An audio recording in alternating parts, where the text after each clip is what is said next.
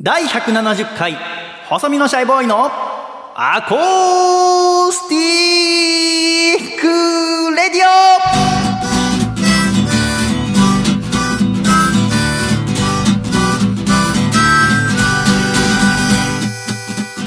シャイ皆様ご無沙汰しております。細身のシャイボーイ佐藤孝義です。第170回、細身のシャイボーイのアーコースティックレディオ。この番組は、東京都にあります私の自宅からお送りしてまいります。この番組の構成作家はこの方です。どうも、構成作家の笠倉です。よろしくお願いします。どうぞ笠倉さんよろしくお願いいたしおま願いす。します。しょっぱなのどうぞから声に痰が絡んでる感じしますが、あ、そうですか。大丈夫ですか大丈夫です。はい。しましたよね、今先生ね。そうです。ちょっと、ちょちょっとねああ、やっあぱったより、ねはい、泣い泣いてたからですかね。やっ 辛かったねあのーあれでしょ、はい君は9月に誕生日があったでしょぱりそうですね。はい9。月何日ですか十三日です。あおめでとうございますいくつになられたんですか二十七です。 27ですかはいはああんまり私もこのラジオの冒頭であなたの体型にばかり触れるのはもう ねやめようやめようっていつも思ってるんですけど、はいやっぱ久しぶりにやってまた大きくなってるとですそうねですね触れざるを得ませんよね、はい。大きくなるばかりですね。あのーディズニーのあのアニメの白い大きい CG のやつみたいですよねもうベイマックス そう最近出てこなくてね全然さっきから出てこない出てこないあの先生と一緒にさっき食事先生って言っても分かんない か本日のゲストはそうあ漫画家の榎谷勝間先生をお迎えしてまいりますのでよろしくお願いいたしますよろしくお願いします榎谷先生にゲストに出ていただくのはあー第129回うわうん2016年の9月末あらららのら配信以来ということで2年ぶりになりますね、ええおよ邪ろ魔しくお願いししまますすねお邪魔します先生もお元気でしたか元気です今日はね、一緒に、えー中華でランチを食べましたが、はいごちそうさまでしたあいえいえ、あのーそこでもちょっと軽くも揉めてですね、揉めて揉。めたっけあの私はあ牛肉のオイスターソース炒めをですね、うんランチ食べようとしたらですね、先生もそれ食べたいってなって、ああ。えーじゃあそれ頼もうよって言ったら、同じのは嫌だって言い出してですね、同じのちょっとねそれはなぜですか、でもシェアできないからシェア、シェアっていうかそのいろんな味味わいたい からあーシェアって男性同士でもやる、かさちゃん、ああ、でも中華に行くとやるかもしれない。ランチだぜ、あ もういいじゃんそんなことぐらいいやいや、あんたの方がぐちぐち言った から。君の方が年下なのに譲んないんだぐらいの こと言ったからさそっかそうそういや嫁さんとかなら分かりますけど男同士でシェアとかあんま気にしないんじゃないかな結局最後までずっとうじうじってあ。あ、同じのにしたなんです。んかうじうじ言いがちですか最近え宇宙人って ことそのランチ一つにとっても、はいその私はご飯おかわりしたんだよ ね大盛り、でそれ見て先生もあ僕もご飯おかわりしようかなっつって、はじゃあ少しだけっつっておかわりしたらあー帰り道でおかわりしたせいでお腹いっぱいだよみたい なうんだよみたいなこと言うからさそんくらい自分でやれよっつって優柔不断なんですよねお店選ぶのも時間かかっちゃあーってれでそうそうだ細見さんがイライラしちゃっても怖くてそ怖もくてそもだって中華を選んだ時点でもなんかぐちゃぐちゃ言ってるでしそょう髪の毛がすぐベタベタになるみたいなわかる意味そうそう油っぽいもの食べると髪の毛がベタベタになるんだっていや、それはわかんないですわすぐねかんないよねそう頭から出るんですよ油がへー髪長いからじゃなくてかな基本パサパサよねでも嘘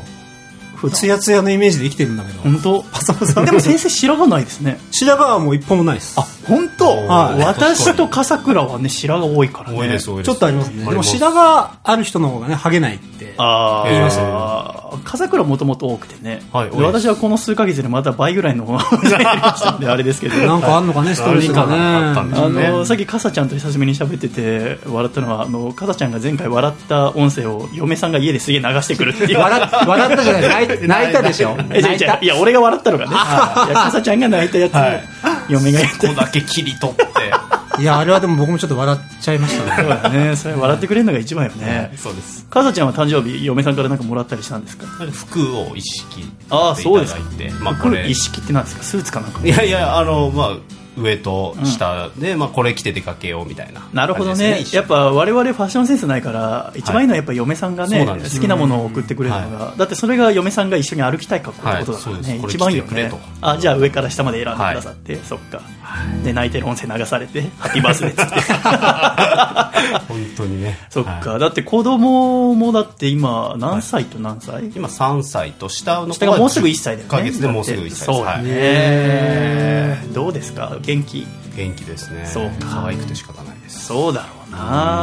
な秋はどっか行ったりするんですか運動会とか運運動動会春会かはもう終わりましたね秋の運動会終わりあました秋なんだ、はい運動会あそうかそうか幼稚で園今度発表会みたいなのがほう、えー日曜日にあああるんですけそどうもなのか、はいへーこれなんかあそんなの発表会歌ですねへー歌歌とか何え歌うんですか劇とかなんか童謡でうんなんかこの時期にふさわしい童謡とかを今練習しているこの時期にふさわしい童謡秋の秋かトンボ、はいトンボトンボかなトンボも歌ってましたあ最近ほんはあい歌ってた覚えて披露してくるんですよあ家の中でね家ではいへーなんか最近ラジオで聞いたんですけどあの半分の成人式があるって聞いたんですよね半分の成人式ああ10歳になると10歳って成人式するなるほどね半分の成人式することかへ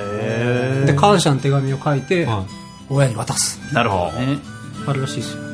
まだ早いかまあまだだって4歳とかってそうですねでしょはいそっ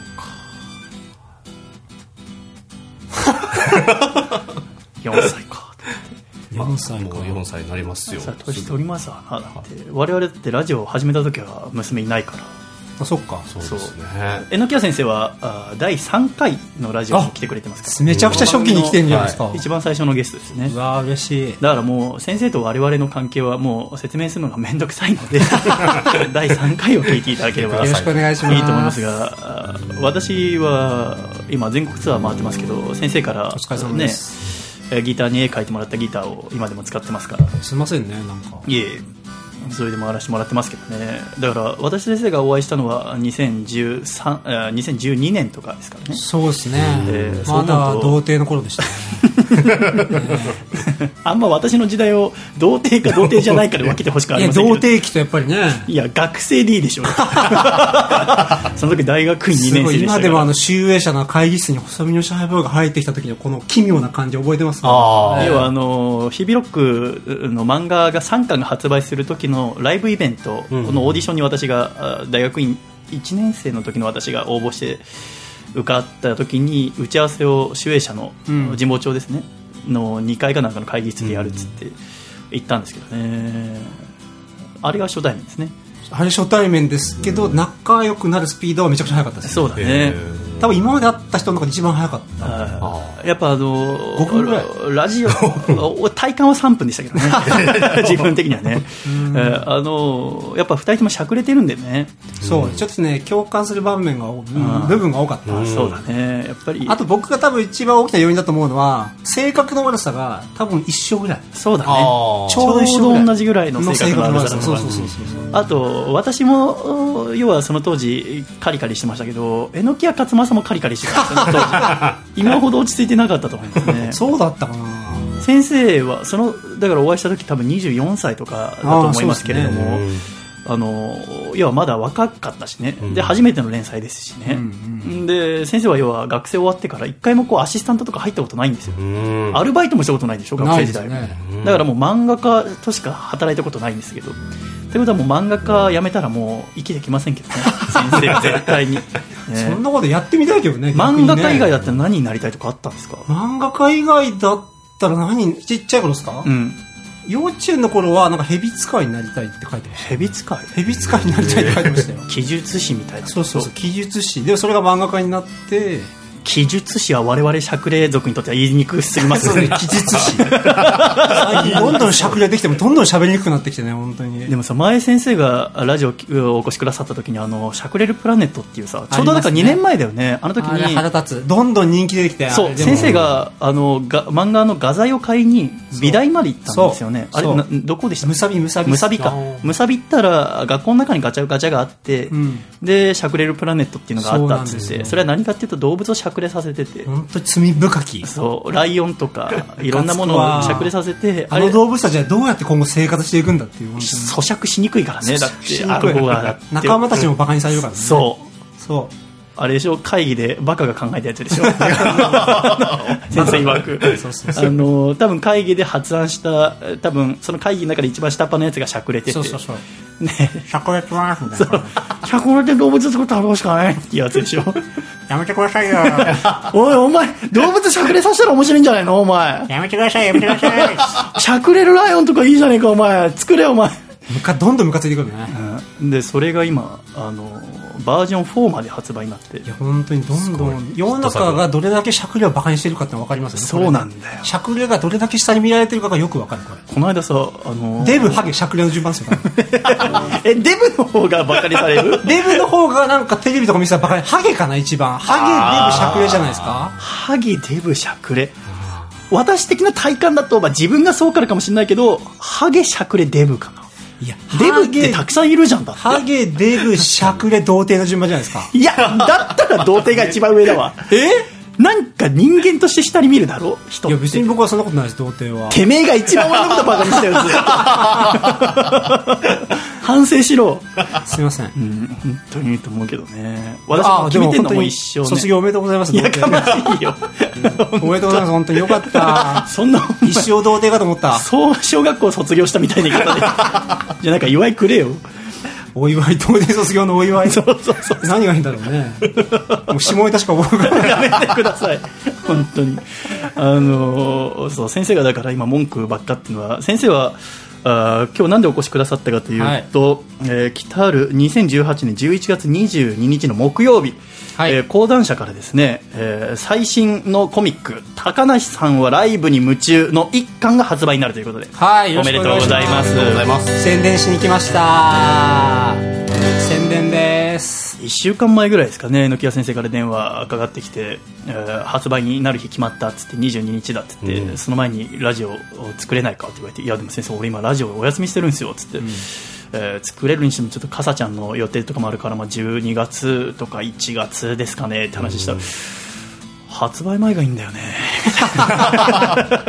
あそれはねいい宣伝になるかなと思ってせっかくは自分勝手だなと思って、でもやっぱ先生にはね、私が要は赤子の時に拾っていただいてますから、うん先生がお越しくださるってことならいつでもやろうと思って、今日ね、かずちゃんにも無理言って来ていただいてありがとう、ございますで、いすいませんざね、私は、あー要は先生がね、その最寄りの駅に着く時間分かったら教えてくださいねっつって、そしたら結局今日駅着いてから連絡うよこし上がってですね、で、私が慌てて行ったらなんか遅れてきたみたいな顔されてですねで、じゃあ飯でもおごってやろうと思って、中華屋にしようっつったら髪ベタベタで嫌だっつって、で中華屋入ったら同じメニュー頼むなっつって、で、いざ家着いたら早く収録しようっつって、ネーム考えなきゃいけないんだっつって。そうなんですよこんなとこ来てる場合じゃねえっていうか、もうやかましすぎると。めちゃくちゃ長尺の悪 口 いや長尺の悪口あなたが種まいてるからでしょ、だって。そんな悪いことしたかなでも嫁さんとかも元気ですかあ元気です元気であすそうですか。だって、あのーまあ、この高梨さんはライブに夢中の話もこの後たっぷりしますけれども、あありがとうございます要はライブにその焦点を当てた漫画ですけそうどですね先生と私よくライブそういう何回か行ってますよねいろんなライブねあ意外にそうで意すね外に行ってますけど行ね一番最近だとあ、まあ、テクノのとこもこの間行きましたけどクラブですよねその前があの忘れらんねえ忘れらんねえよの、はいはいはいあのベースの梅津さんが脱退される時はいはのいライブも一緒に行きましたけど、あれすごいのが、えー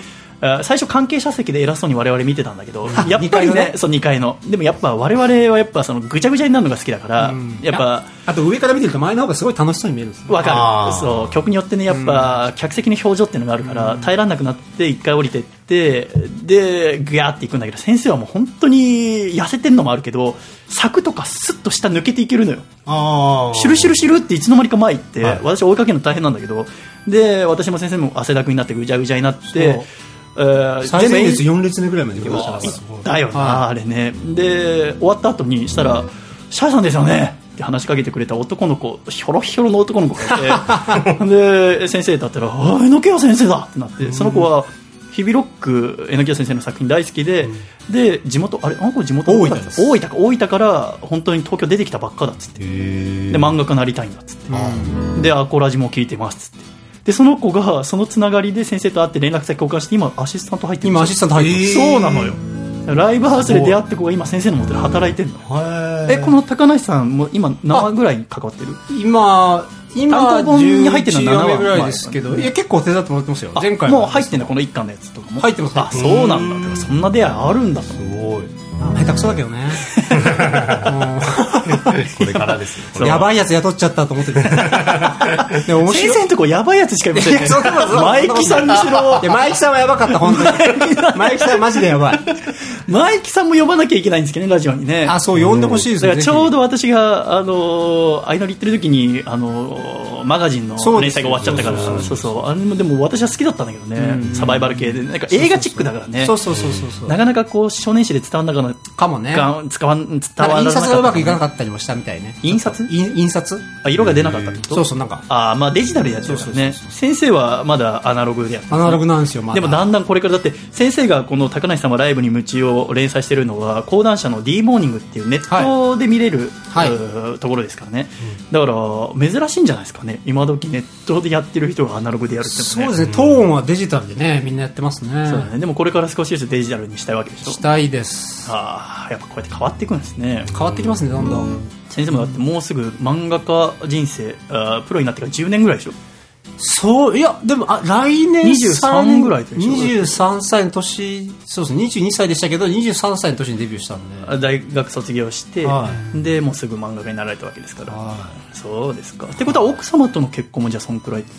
僕が24歳ぐらいですねなんですよね、はいあそっかじゃあかさちゃんが結婚したのも2 2三の時だったからそうですねほぼ一緒ぐらいってことだよねそうなんですそうなんだねどうですか結婚生活どうですか結婚生活どうですかかさちゃんと先生の結婚生活また種類また別だと思うけどねあそうかなやっぱほらああのこの間あ笠倉の嫁さんとアコラジ夏祭りでお会いした時とかもう本当になかなか家帰ってこないとかさ、まあ、それは仕事が忙しいんだけどねあー浮気してますねそしうてだねないですよあの逆浮に気は浮気はしてないってでもさっき言ってましたねうんわってことは何してんだって話あるから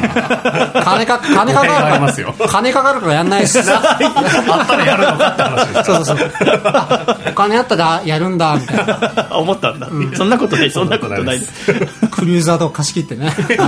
豪遊遊び方が古く ないか古いかあーすいません逆に先生なんかはほらずっと家にいる職業じゃんそうですねずっと家にいますねで奥様と一緒に一軒家で暮らしてるじゃんか、はいはいはいってことはなんか逆に家にいすぎとか言われたりはしません かいや、なんかし、下でサボってると上行けって言われますね。 それ同じスペースにいるの僕はちょっとネットフリックスさんこうやって見てたあら。あそうか仕事場が2階だからってことねあーそうですねあーえでえ奥様はじゃあ1階にいることが多いそうですね。先生の引っ越し手伝いましたけどあれ引っ越されたのはいつでしたっけいや、あれも4年前ぐらいじゃないですか。引っ越してからあかさちゃんも一緒に行ってラジオ撮りましたよねああれが引っ越し先ってこうとですよねんあれが引っ越したけど、はいそう一軒家のシャイボーイさんが IKEA の家具作ってくれて。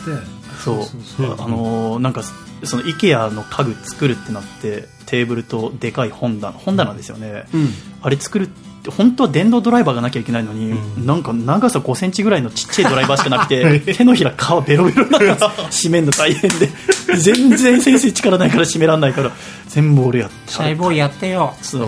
疲れたあれ嫌だったと思ってもう絶対引っ越さないでよも うずっとあいそやこで暮らももしうて、ね、もう有名になられた方ですから。あーまあそういうことないよ呼べませんよ、そんなの。ねすぐ呼ぶと思うよ先生の周りに力あるやつああんんまりいなそうだからまりね友達もいないんでそうねお互いまあね我々仲良くできてて嬉しいですよねはいありがたいことですよかざちゃんはあ秋どっか遊び行ったりしましたかあの初めて家族旅行行きましたわあ。初めて初めてですアフリカですか。いやあの国 内で大変だろ4歳の娘さんってアフリカ行くの一発目アフリカやばいですよ 国内旅行はどこ行かれて山梨県に わへえなぜ山梨それはあのテレビのロケでうんは行くことになって、ああの普通に個人的な旅行というよりも企画で山梨県に行きましたそれに家族が同行したってことですそうです家族旅行という形でロケハンってことえっとそれはもう別の番組に一般人として僕が参加したっていう家族で参加してんのはいあの一番下の子だけ、えー母親関西から出てきてもらって預かってもらってああじゃあ3人で行ったの僕妻子供みたいな何泊で行ったんですか日帰りで日帰りで、はいあのなんかミステリーツアーみたいな形であじゃあ山梨って知らなかったんだえっ、とそうですね厳密に言うとなんか新宿で、はあそのチャンカワイさんダブルエンジンのチャンカワイさんという芸人さんが、えー豪華旅行を当たるみたいな、はあえーくじ引きをやっていてはあで僕が、まあ、気になってそこに行ってはくじを引いたところえーおめでとうございます山梨旅行当たりましたえー、その場で、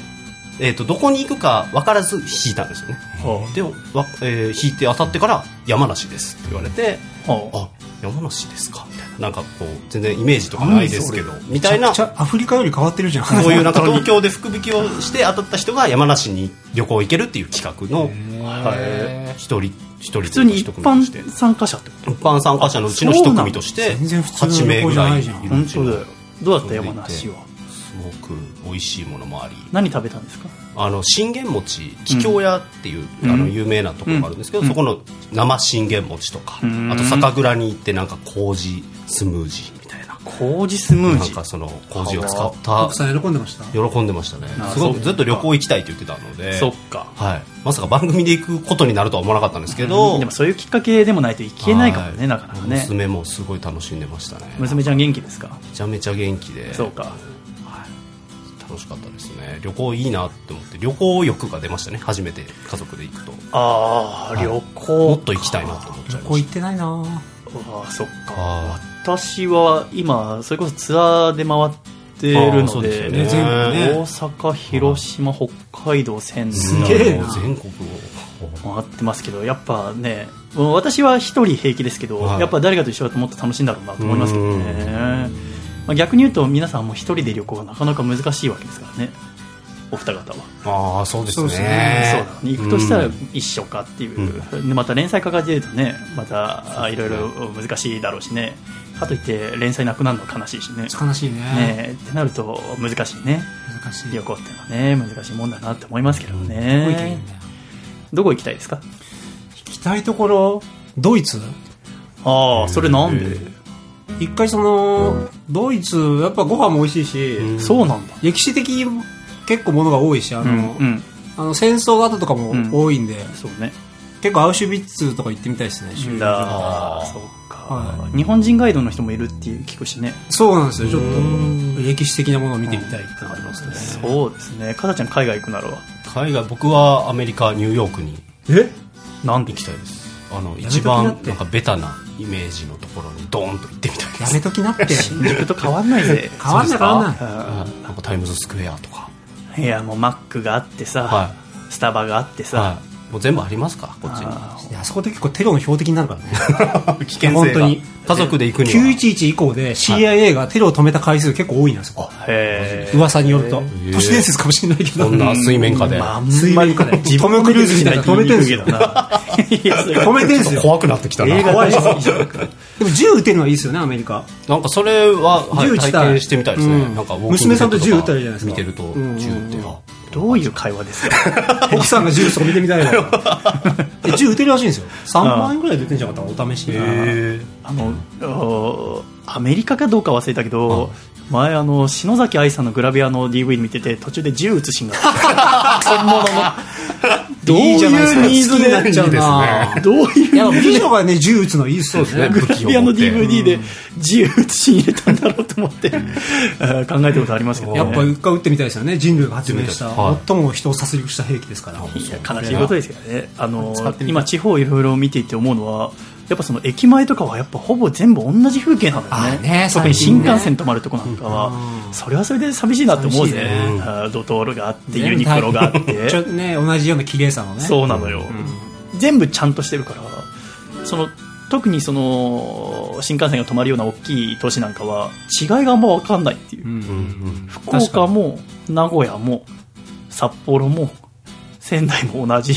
あ味がね。感じするかな、欲しちいょっすよねっと離れるとまた別ですけども、なるほどなと思ってでちょっと行ったら大きい音があるでしょ、会話がもうおじさんになってるね、もう。じゃあ若い者の会話って何ですかおじさんが集まってるからおじさんの会話になってんじゃん。 TWICE の話題しますかあ、ましょうか TikTok の話題したらいいんじゃないですか ?TikTok の話は題い。 TikTok は私ごめんなさいわかんないんだかさちゃんは僕最近始めましたええそうなのあ非公開ですけどさすが娘と一緒に踊るんですよ えー、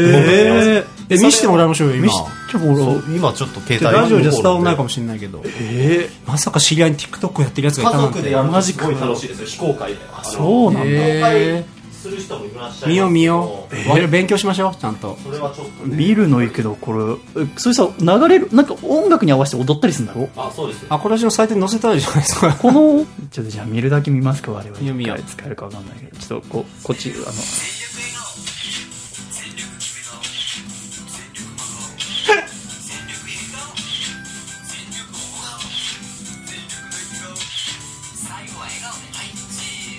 みへたいな感じですねこうやってループされるまあクソつまんなかったねほらだから公開公開するもんじゃないんですよごめんごめんごめん柔らぎりって言おうとこだけどあー恥ずかしい俺も笑いすぎだろ悪悪いですよなんと形容したらいいのかと思った らちゃんとまっすぐなことをおっしゃっていただきました、はい代弁していただいていやいやいやだから公開すまあるもまんじあゃないまんあですまあよなるほどね家族でみんなで楽しむは感じ、い、でおあの母親とかにうん送ったりとなるほかどっていねう、うん、いやすごい楽しいんだろうなそうやとなでも思ったよりクオリティ低くてびっくりしあたれぐらいだってあのぐらいなのあれなのがいっぱい上がってるんあですよそうなんすかみんなそうあれを人前に見せちゃうんだね10代の子たちは惜しげもなへく、えはいでもやっぱりそのさそれこそ TikToker とかもいるわけじゃないかいますいます YouTuber と同じような感じ、うんだから今何かをでほらいやテンプレートとして用意されてるわけですよね曲だったりとか、うんあと TikTok でハメ撮エりフしてェるクト人とかああいやあんまり久しぶりに撮るラジオでハメ撮りって言葉言ってない 多分いねえしすいませんうん細見さんはハメ撮りの方はしてないんですよねどういうことどういう質問いやリスナーの方気になってるかなと思って30超えたじじいが言うことじゃねえぜ多分僕はちなみにハメ撮りは反対派ですだから聞いてねえって断固反対ハメ撮り僕もです曲いきますか、行きましょうもうえーこういう時は狭間くんに任せようしないように長野くんえー、お聞きください。狭間律師で、アイディア。しょうもないぜ花もないぜでも負けじゃないぜ終わりじゃないぜ俺はついてる君がついてるここにいているの君を見ている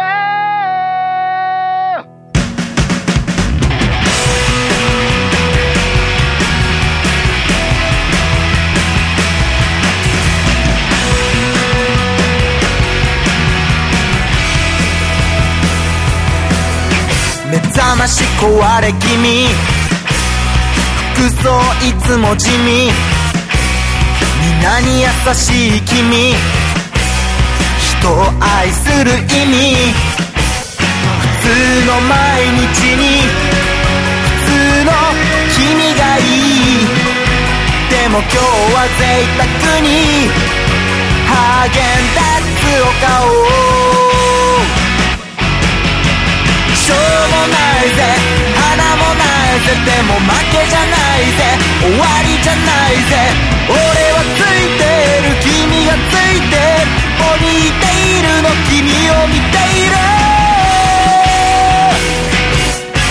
いるなあ友達よ何またへこんでんだよ全裸で海でも行こうあの子の名前叫ぼう普通の毎日がたまに嫌になる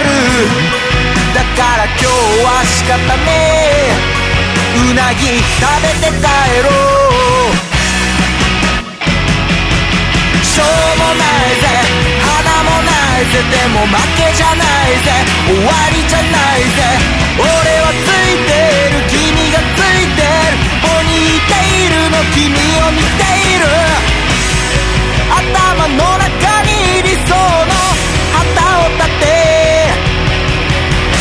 それに向かって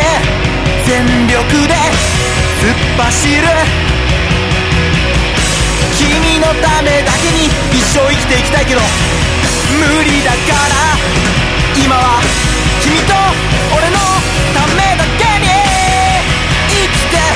息してく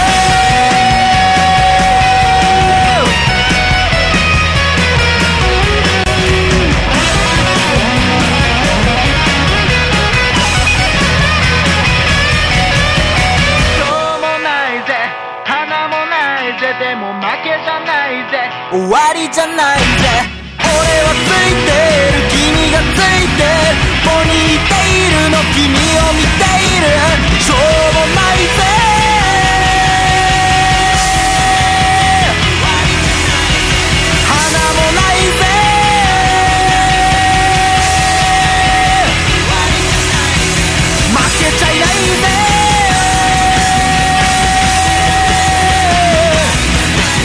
終わりじゃないぜ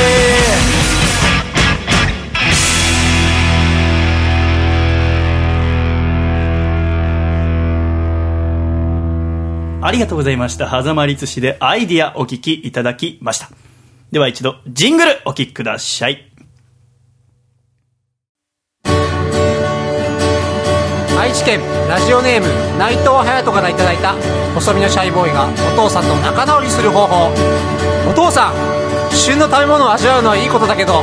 食べるときに「これ食べるのも平成最後だからね」って毎回言うのやめておくれよせーの。細身のシャイボーイのアコースティックラジオ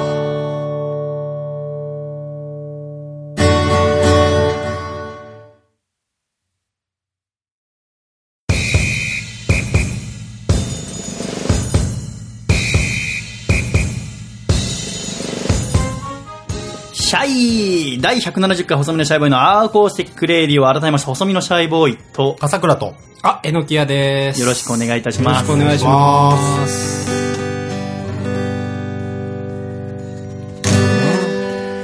漫画の話しますかすあありがとうございますよかったです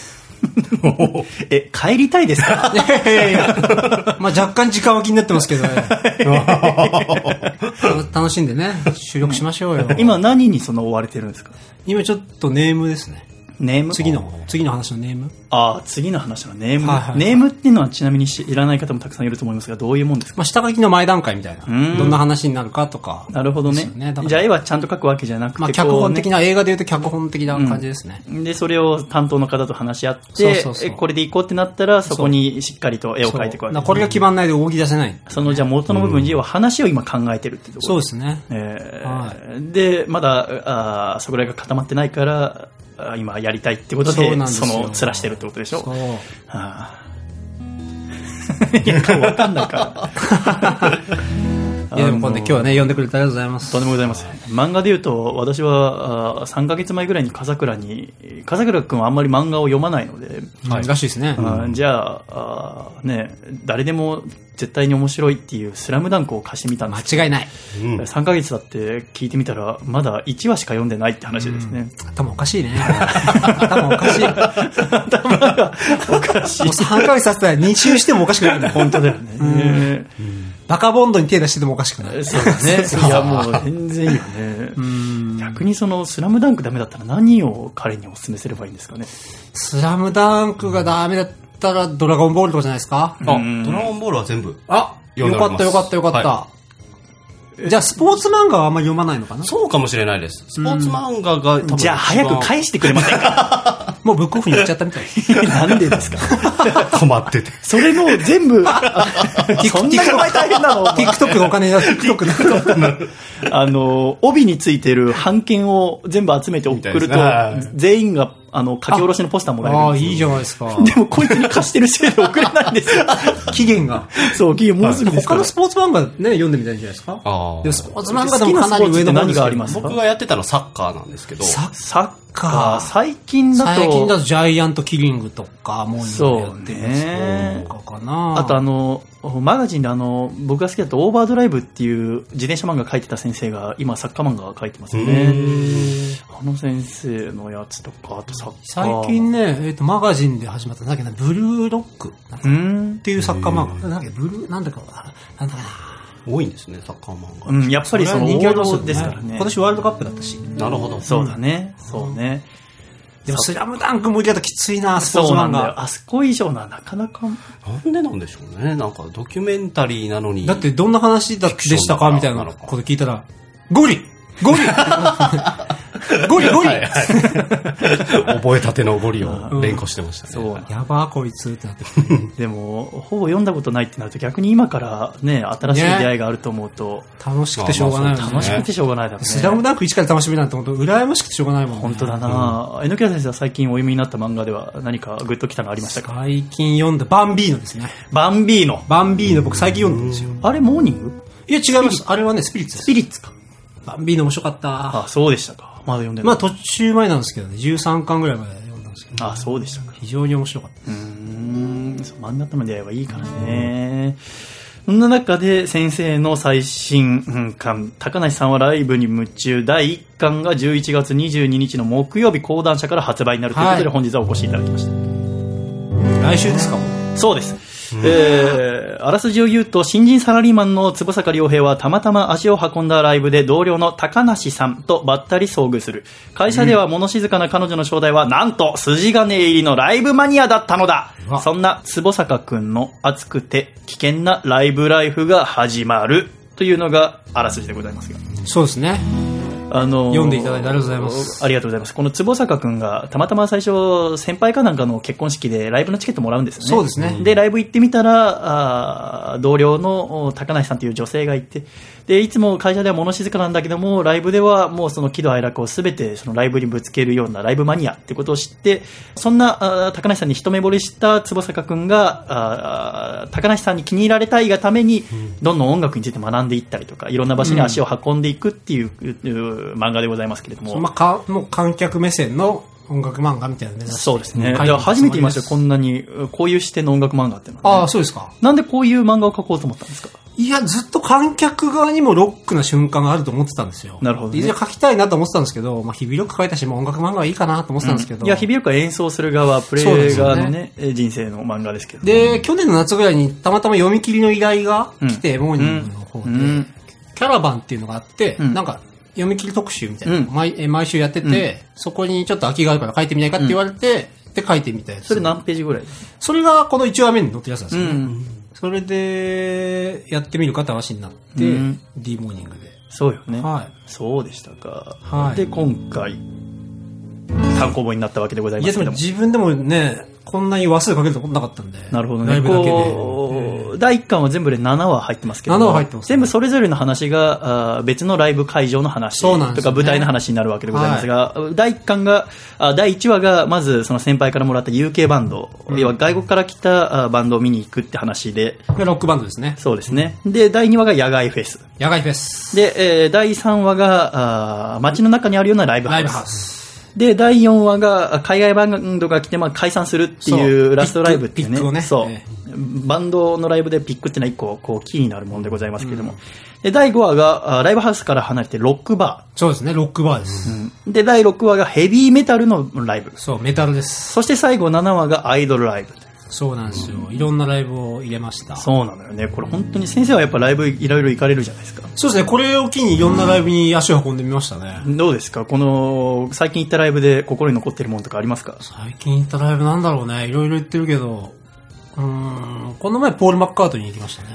ああ、東京ドームはい、東京ドーム。あそうでしたか。はい、よかったですよ。その前って、ポールのライブって何年前でしたっけ結構最近ありましたよ。2いや年前結くら構い毎年来てるんですよ。そうですねポ ールそう僕が行ったのはでも5年前で、ニューアルバム出た時のあライブのツアーだったんで、やっぱニューアル、え僕が行ったのが。あれ5年前僕が行ったのはもう5年前です。だってあれ確かニュ先ーア生ルバ普ム通にチケット取ってて、そうそうそう。で、そこら辺、東京ドームもドームの周り、ハッピー来て歩いてたんだっけそうです、そうです。ハッピーってあの昔の武道館のライブの時の、要は、モチーフのやつでしょ、で、ニューアルバム仕様になってるやつ。うん。で、ハッピー来て歩いてたら、なんか外人に話しかけられて、お前チケット持ってんのかっつって、いいとこで見せてやるっつって、すごい前の方にそう、見せて一もら番った前で見た。そう。そのそこともんなのある高梨さんのライブに夢中で漫画にしたんですよ。あ、そうなのそれは多分2巻の1話目ですね。なるほどね。はいそう。それだから自分の経験もその漫画の中であるわけですけど。あとは今回あのね、7話目に収録されてる、ん最後に収録収録されてるアイドル編で、んアイドル見に行こうと思って、うんサイバーっていう。それね、なんかメール来てたよ。あ、本当にえっとね、サイバーラジオネーム茨城県のラジオネームとにかくモテない小林さんから来てますね。皆様、シャイ、シャイ。シャイ高梨さんはライブに夢中、いつも楽しく読ませていただいております。ありがとうござい一ます。つ、えのきや先生に確認したいことがあるのですが、高梨さんがアイドルライブに行く回、出てきたアイドルがサイバーというアイドルにとても似ていたのですが、モデルにしたのでしょうか漫画掲載の前に新木場でのワンマンライブがあったのですが、もしかしてそのライブに実際に行っていたのでしょうかぜひとも教えてもらえると嬉しいですといただきました。新規のライブ行きました。やっぱ行ったん行だって。ます。サイバーちゃん、サイバーちゃんはどういうライあの、アイドルちゃんですかどういうアイドルちゃんでもすごい、ああの、アシスタントの子が、どのアイドルのライブを見に行こうって悩んだ時に、アシスタントの子で一人サイバーのファンがあ、そうなんだ。いたんですよ。はい。おすすめですって言われてう。ーん。そうなんだと思っ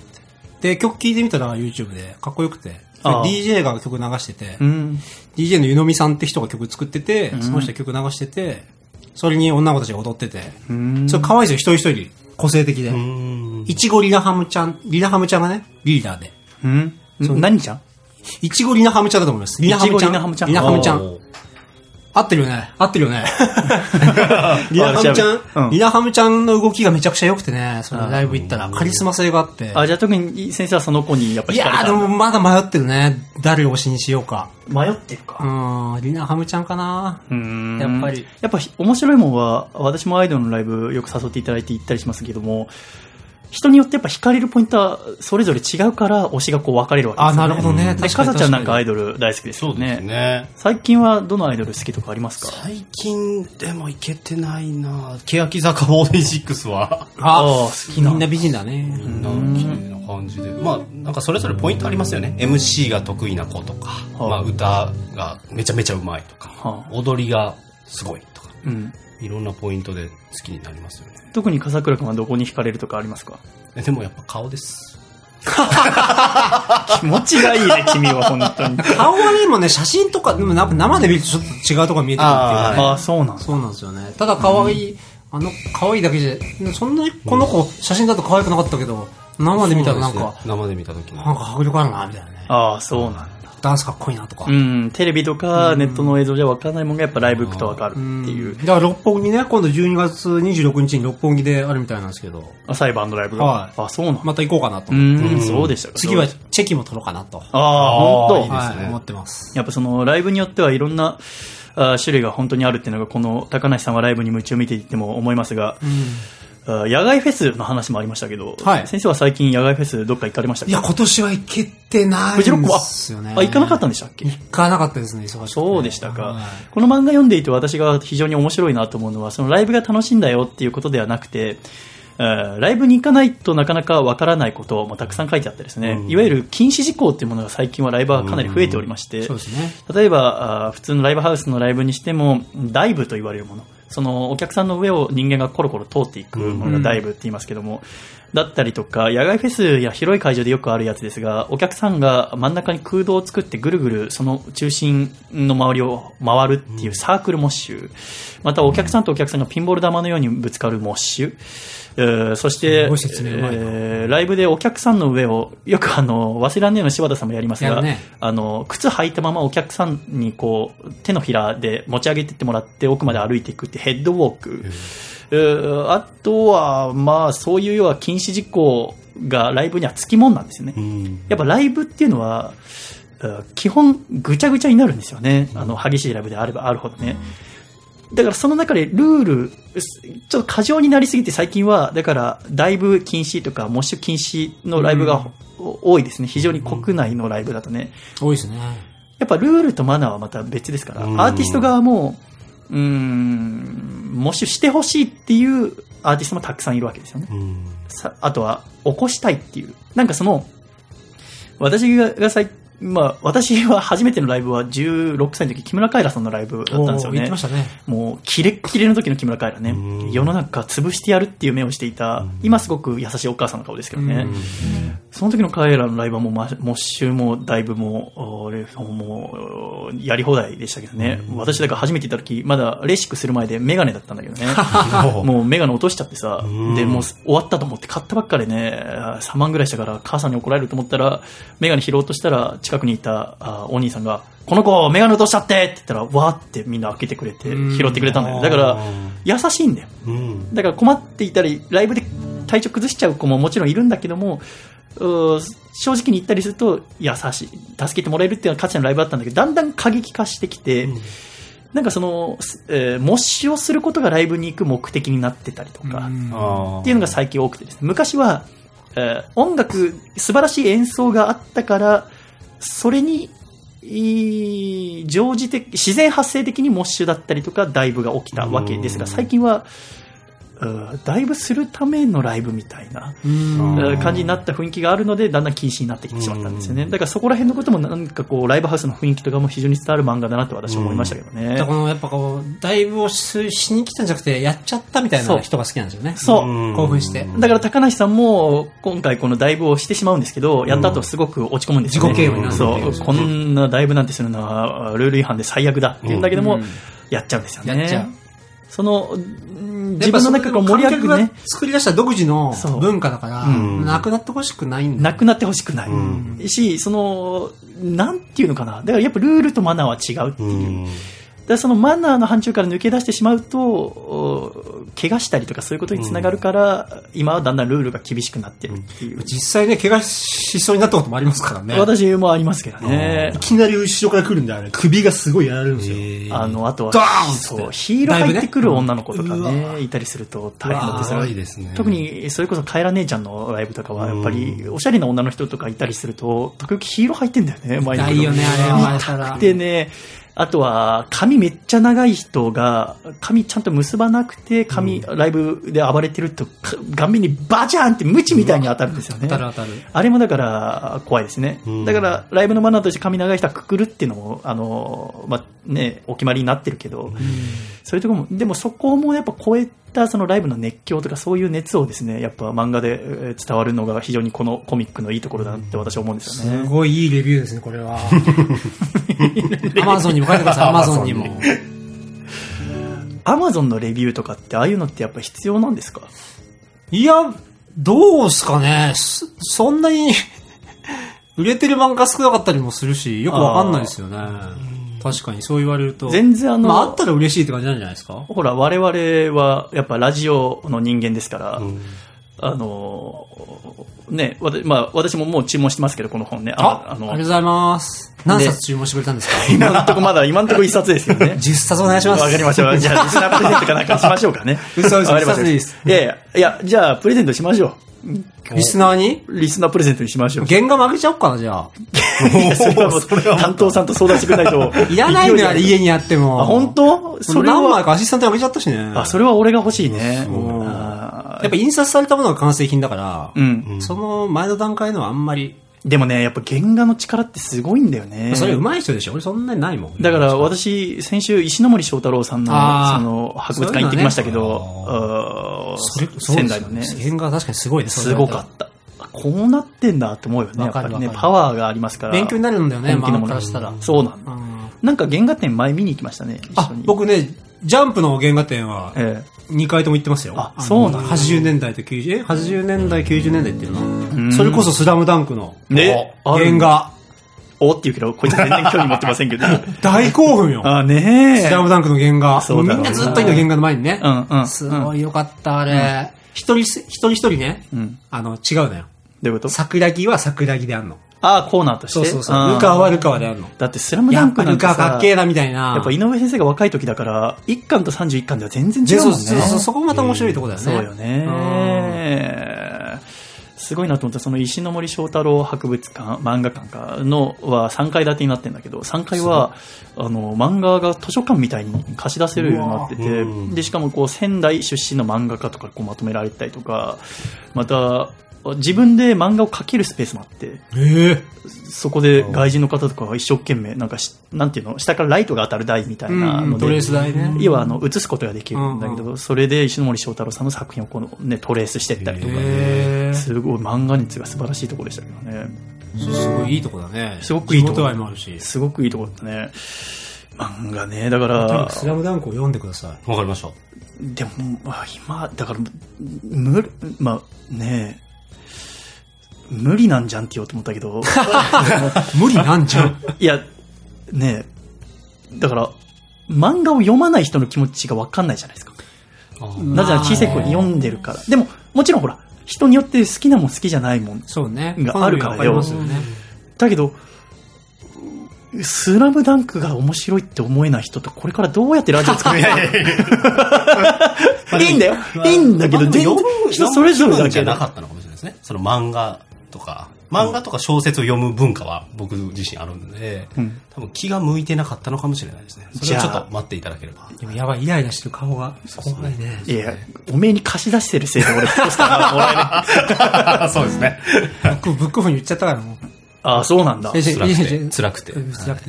辛くて、あ、私のやつ を。あのーその先生、あ漫画家さんには担当さんってものがつくじゃないですか。で、ヒビロックの担当は柳田さんって人ですけど、はいはいはいなぜか柳田さんと私が仲良くて、今、二人で酒飲みに行ったりしてますた。二人とも、ああの人お酒好きだからね、そね。うそう。で、私もお酒好きっていうのもあるし、あの集英社の経費をバンバン使う しね。 それ言っていいんですか そんなことないけどね。 そうすると俺も生きにくくなるからよ。ワンピースの金で。あの笑うしかないです。ワンピースとキングダムのお金 だから。あのー、なんだっけな。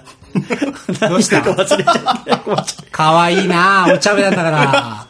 キングダムも今度映画化されますもんね。 されますね。ねえあれもどうなるんだろう。かなりお金かけてやってますよ。そうだろうにゃドラマ化とかでも面白いと思いましたけどね、海外とかで。確ーそうね。うん長いし中国とかでね、それこそね、本当にね。かにそうですね。僕の今、だから担当さんは、初の年下担当で。うん何歳の方なんですか多分笠倉くんと、あ、違うか。27歳ぐらいですね、今。うん。同じ年ぐうらい。ん、ほぼ同じぐらい。 28か。28歳ぐらいの人で。年下の担当さんっていうのはどうですかやりやすい、やりにくいとかありますかで意外にやりやすいですね。ああ、そうでしたか。うん。そんな離れてないっていうのもあるでしょうけどね。んうんこれ、なんだろう、二十歳ぐらいだとどうなるんだろうっていうのはありますけどね。うんじゃあ今その担当さんといろいろ話し合いながそうなら、んでネすーよム作って。はい。で書くの遅いとか言われながらね。 やっぱ言われるんだね。そうです。まあ、あの言われますー、それこなそんかあります石か森注文みたいなこと聞くと原稿渡すときに、えー、遅いってことだけです ね、みたいそんなネズミみたいな喋りな。方す遅るいやってつことだ けです。あの、その石ノ森章太郎さんのおとこ行ったらいろんな裏話とか書いてあって、石ノ森章太郎さんが一番忙しかった時は月に600ページ書いてたっつって。 600はやばい。 600はやばいでしょだって、 600はもう女子高生みたいなこと言うけど、 やばい。だって、えー週刊連載の、例えば、ジ週ャ刊連載ンプの漫画だったとしたら、一周19ページでしょ。あれ一週19ページかあ。ーだとしたらまあ80ページとかじゃないですか、月多くてもね。それでもしんどいもんでね。当時ってあのアシスタントって文化がそんななかったりする感じじゃないですかわかんないけどだって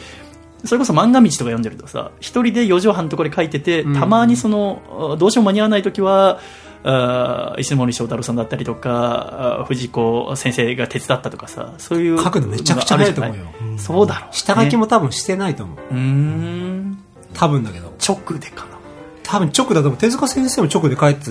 た、書いてるページとかあるもんね。多分手塚先生もそんくらい書いたんだろうねだって手一塚番忙しい先時生は、同時連載8本ぐらいしてたから。ああそうだよね、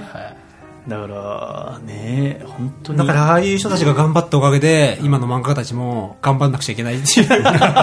そう手塚先生がやったんだから。できますみたいな。ああ、 そうね。石森先生がやってましたみたいな話になっちゃうじゃないですか。だからその裏話みたいなのあって、その手塚治虫先生が要は時はそに最初住んでて、です当時、ほら、住所とか丸分かりだからさ、全部書いてあるから、ね漫画家さんの家の住所とかが、その、普通にね雑誌に書いてあったりするから、雑誌に書いてあるだって表紙にね、漫画家がいっぱい出てくるよね。年末特大号とうんか。そうそうあのしゃだからそこにえーまだ青年だった石ノ森章太郎とかがみんなあ行ってでその青年が出す漫画を載っけた本とかあるらしいんでいや当時って漫画家をたくさん探してたからいやその漫画家になりたいそれこそ藤子不二雄さんだったりとかみんなそういうところでしのぎ削ってだから手塚先生ももう名前は知ってたから、そこで部屋上がらせて、えー一緒に喋ったとか、そういう裏話いろいろ書いてあったけどね。楽しそう。すごいなと思ってさ、えーさっき先生からお伺いして初めて知った話でしたけど漫画家さんはそのいその契約によって1ページ何円とかああ、はいはいはいは契い。約で漫画を書くじゃないですか。書きますね。で、えーさそれにまあ単行本のお金とかはいで、えー契約料とかも含めて生活をするわけですけど、うん。この単行本とかの表紙っていうのはお金に入らないんでしょ出ませんよ、表紙は。それが私は意外でしたんですよこれね。常識です、これは。漫画家の中では。そうなんだね。だから出ま表せん紙、表紙って特にやっぱりその漫画のその間の顔じゃないですか。そうです ね。だから皆さんすごく力をかけて、しかもカラーでしょ、まあ、やりとりしますよね。こんな表紙がいいんじゃないかとか、正面向いた方がいいんじゃないかとかね。そうよね。んで、ほあの、前のコミックとは違うやつにしようとか、色合いとか考えるわけですけど、それどんだけ力入れてもお金にならないってこと。表紙はお金もらえないです。要は、それを書いたところで出版社からお金が出るってわけじゃないってことないですないですだから、まあす、そのコミックスのね、売り上げによってもちろん入ってくるお金は違うでしょうけど、それ聞いたら、あ、そうなんだと。表紙は違いますよ。今回、えーこの、高梨さんはライブに夢中の第1巻いや、は、これも大変でしたよ、塗るの。色塗るの苦手な方なんで。高梨さんが肩車され、いわゆるリフトされてる、はいえーとこのあー絵になりますけど、これなんでこの絵にしたんですかいや、なんでですかね。でもキャッチーなんで、そもううね一個だいぶの絵も考えたんですけど、ん逆さまの高梨さんも可愛いかなってなったんですけなるほどねそれはまあ次の2巻でみたいな感じで。なるほどね、なはるほどね。そうなんだね。い一応まあ正面バッて向いてた方がいいかなっていうのがあって。ああ、なるほどね。それにしました。この高梨さんのような女性は先生の作品では珍しいあ形そのうです女かの子よね。そうですか。私思いましたけどね。それ嬉しいですね。そう。まだね、本ができてなくて、あの、カバーだけ今日持ってきて、今、そ細う、見さん今が、そそれうをね表、紙だけ見てますけど見ていまね。これがだから本屋に並ぶわけですからね。それが並ぶといいんですけどね。ぜひ11月22日にはい皆さん購入していただきたいネとッ思トいでまもす。買えますんでね。よろしくお願いいたします。原価プレゼントしちゃうかもしれません。ねえなんか、うん私からもじゃあ単語本プレゼントしましょうね。んえープレゼント。うんじゃあ、チェキも入れて。漫画の感想を書いて送ってくださいって言おうかと思ったんだけど、漫画の感想を書いてる時点でもう買ってるからね。そう 立ち読みかもしれない、でも。か。であんまり単行本で立ち読みできないじゃんか。できないね。だからこれビニール破いたらできるけど、ダメだから。 じゃあね、原画、まあ、じゃあ決まったらまだちゃんとそう案ね内してますね。ぜひ、えー11月22日の木曜日発売になりますので、皆さんお買い求めくださいということで、シャイシャイ最後先生からじゃあ、ぜひ、えー一言ください。シャイいや、違います。漫画の。 漫画の。ちゃんとしたやつそうちゃんとしたやつ です。今、私と笠倉が同じ気持ちで、ここは違うんだよ。なんだ、そうだったんだ。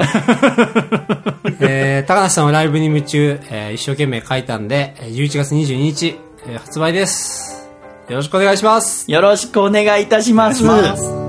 本日のゲストは、えのきやあ、勝続き正ね。先 D、生 D でって、した。ちょちょちょちょ何言ってんのえ続きえは D モーニングの方でそう無ね料で読めるんで、そう。で、D モーニングは契約し、あのーしたら、あー他の漫画もねそ過去のバックグラウンドもね、その契約してからの分は全部読めますので、はいすごく、これからこうなっていくのがね、すごく読みやすいんだよね。そうね、確かに。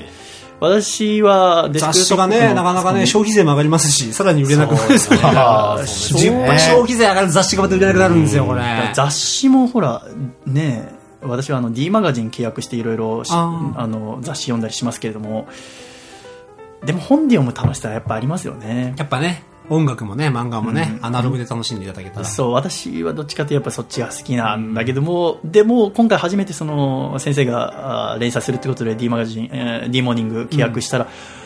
読みやすいしいつでも読めるしかさばらないしね。かさばらないし、あとまあ過去の回も読めたりとか、だからまあいねえどっちも素敵な魅力があるなっていうのは改めて思いましたけどねしかしやっぱ単行本の面白さも味わってほしいということでぜひ D モーニングで読んでる方もおまけ漫画も載ってます。おまけ漫画載ってるんですかはい、2ページ載ってます。それは何のおまけ漫画ですかあ、高梨さんのおまあけ高梨さんね、はいいや先生のほら漫画高梨さんの十17歳の頃とか。はいはい先生の似顔絵は載ってないですか今回載ってないですよ。載せようかと思ったんですけああど、そうやめようって話になって。ああそうなんだ、はい先生はああ、のあと僕ツイッターやってるんですよ、最近。そうそれ何なので、一応だから D モーニングで宣伝しようと思って、D モーニングでやるから、あんだけツイネット連載するからッターとかやってる人のことバカにしてたのにで全然俺がフォロワーが増えなくてですね、皆さんフォローお願いします。そ んなこと言うなよ。こんないつから喋るやつになったんだよ。足で稼げ よ、もう。その昔のデカみたいな。 足で稼い、足で近所回ってフォローしてくださいっていうの。来たくないよ、フォロワー増えないんだよ、なんて来たくねえぜ。じゃあカットで。憧れでいてよ、俺の、本当に もう。何が。わかりま した。そうして TikTok もやり出すかもね。やり出すんじゃない。リズムに合わせて。リズムに合わせて。くそつまんな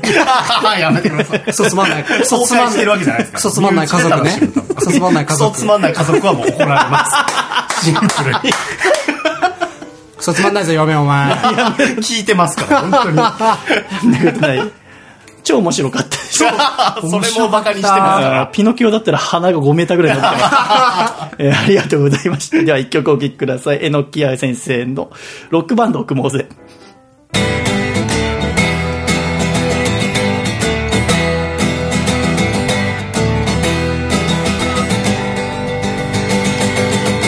茨の道をくぐり抜け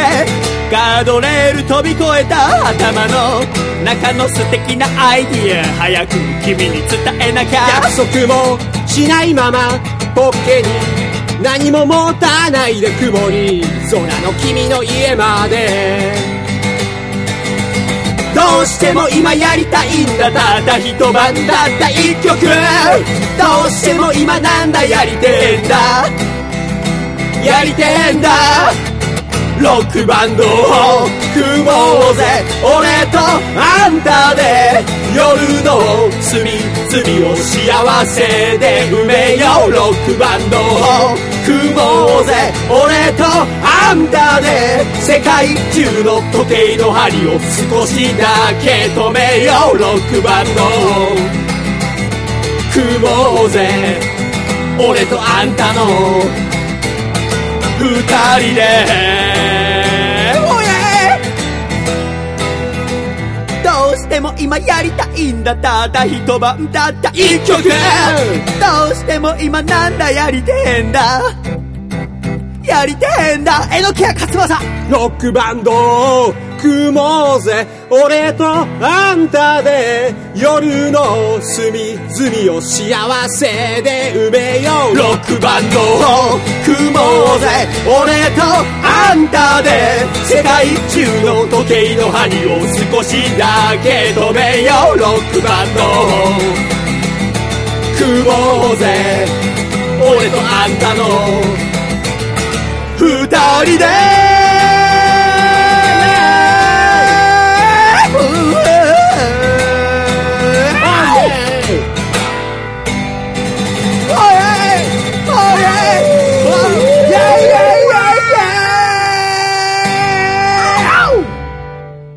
ありがとうございました。ロックバンドを組もうぜをお聴きいただきました。では、ジングルラジオネーム食われた羊羹とかじられたみかんさんからいただいた細身のシャイボーイがお父さんと仲直りする方法お父さんお父さんの貝殻のイヤリング素敵だろってそれ宇都宮餃子だよせーの。細身のシャイボーイのアコースティックララジオ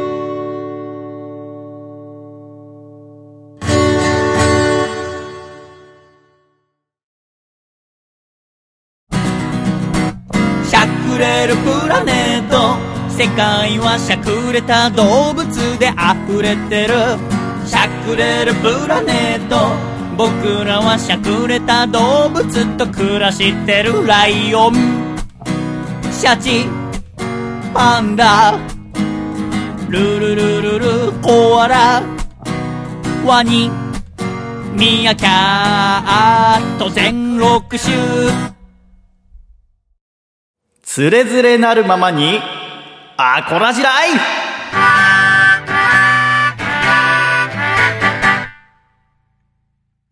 つれづれなるままにアーコラージライフ。このコーナーでは、ふつおたと毎回テーマに沿ってアコラジコからいただいたメッセージを紹介してまいります。ということで、風倉先生、風倉先生、榎谷先生、はいよろしくお願いします。風倉先生ですはい、フュージョンしちゃった。曲の間に、えー笠倉にもう一つ TikTok のあああれを見せてもらいましたけどね、どうでしたかねさっきよりはマシ。一本目の方がグッときましたねそうですね。さっきよりはマシでしたね。あのなんで私がいまだにこの要は私も先生も TikTok のことをちゃんと知らないうちに嫌悪感を抱いてますよね、そうですね。警戒をだいぶしてますね。うん、だからそれなぜかって言ってやっぱりその学生の時やっぱクラスで人気者だったやつがやってる感がありますよね、うん確かに確かにで私はそのさっき先生が言ってそのフォロワー増えたいんだよなって増やしたいんだよなっていう言葉に対しても嫌悪感を抱いたのはやっぱそれもやっぱクラスの人気な子が言ってる感なるほでどしかも先生の漫画でもクラスのイケてるなんかイケすかねえや つが言ってた気がするんだよねこいつフォロワー何人でさみたいなああテキサスレディオギャングであっ鮫島くんが、鮫島行ってなかったフォロワーが5000人いるんですよ。だよね、はいだかダらンス動画人気で。まさにだからそれ言ってた人が何同じこと言ってるのか と思ったんだろうな多分さっきふとすみません、二度と言わないように気をつけ気まをす。つけてください、ちょっとやめます、ツイッター。そうねせっかくなんでじゃあ増やしてみましょうかねそうねですね、鮫島くんを目指して、マ君目指してなダンス動画上げますわ。ああひげ面のガリガリのおっさんのダンス動画面白そうですよいねやー痛々しいだろうな TikTok でそういう方いらっしゃいましたねああそうなんだ50代のおじさんが一人で踊ってるあそれはそれで面白いのかわかんないいろんな文化がありますよね、まあ、みんな違ってみんないいですからね、 えー早速じゃああアコラジックの中からいただいたメール読んでいきましょうね1通目こちら群馬県ラジオネームまるまるさんからいただきましたシャイさん笠倉さんえのきや先生シャイシャイ、えのきや先生の高梨さんはライブに夢中毎回楽しく拝読しておりますありがとうございます仕事中とライブ会場での高梨さんのギャップにいつもやられています日頃私はライブというものに縁がないので様々なジャンルのライブのことも知れてとっても勉強になる漫画だと思っています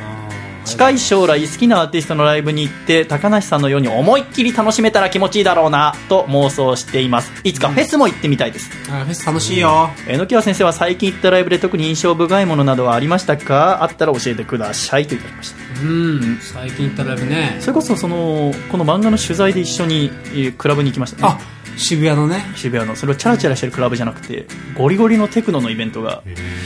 あって渋谷でねで深夜12時スタートぐらいで,、うん。で朝までやる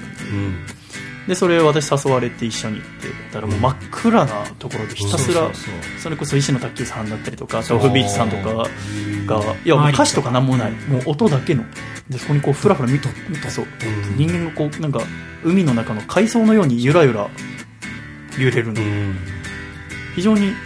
すなんかスタイリッシュでかっすこごいいい、もうずっとこうやって、最前線体で揺らしながら踊ってました。もうトリップしました。そうすごかったね、ああいうのも面白いですね。あれ面白い非常に面白い体験だったこういうライブもあるんだなと思って、わ私が普段寝てる時間にね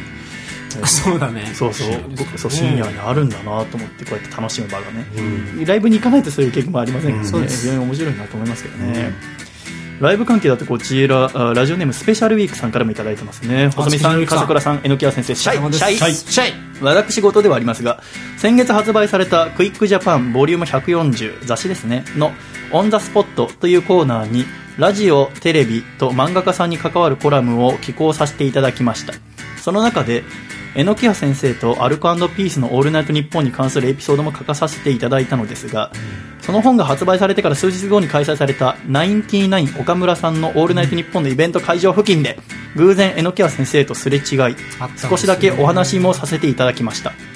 あまりに突然のことでよくわからない感じに接してしまった気もしている のでその説は大びっくりし変ましたね失礼いたしましたというお詫びとご対応いただきありがとうございましたとシャイさんからお伝えくださいませといただきましたいやいや、こんな丁寧なのお会いしたんありがとだうございますそうでしたかいや、まさか会えると思ってなかったんで。このラジオネーム山口ホテルさんかもからもねはい。えー第4回岡村隆史の「オールナイトニッポン歌謡祭 in 横浜アリーナ」に行きましたとその時、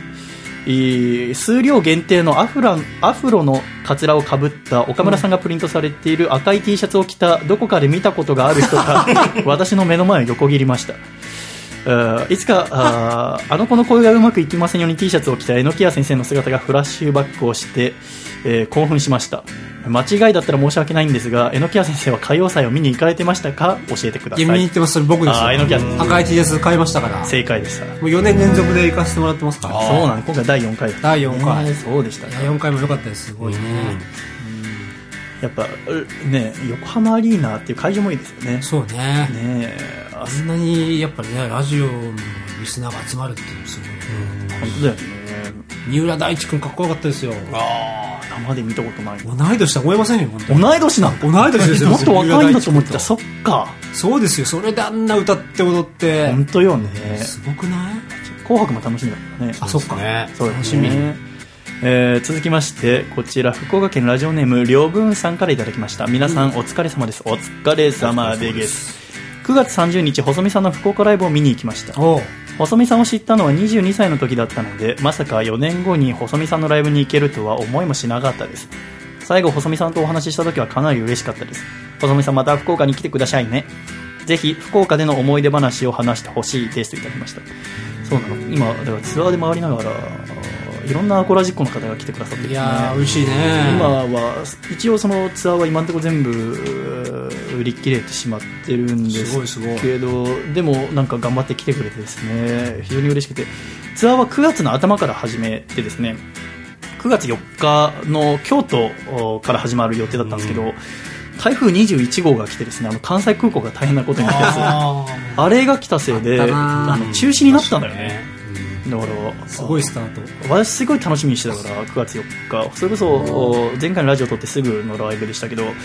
それ中止になって悲しくてでじゃあ気取り直してと思って次があこの両文さんが来てくれた9月30日のお福岡のライブででお昼と夜の昼夜2公演だったんだけどこの日は台風24号がやってきてそうだよね、台風も。そうで十何年ぶりにその九州直撃だっつってあらまあと思ったんだけど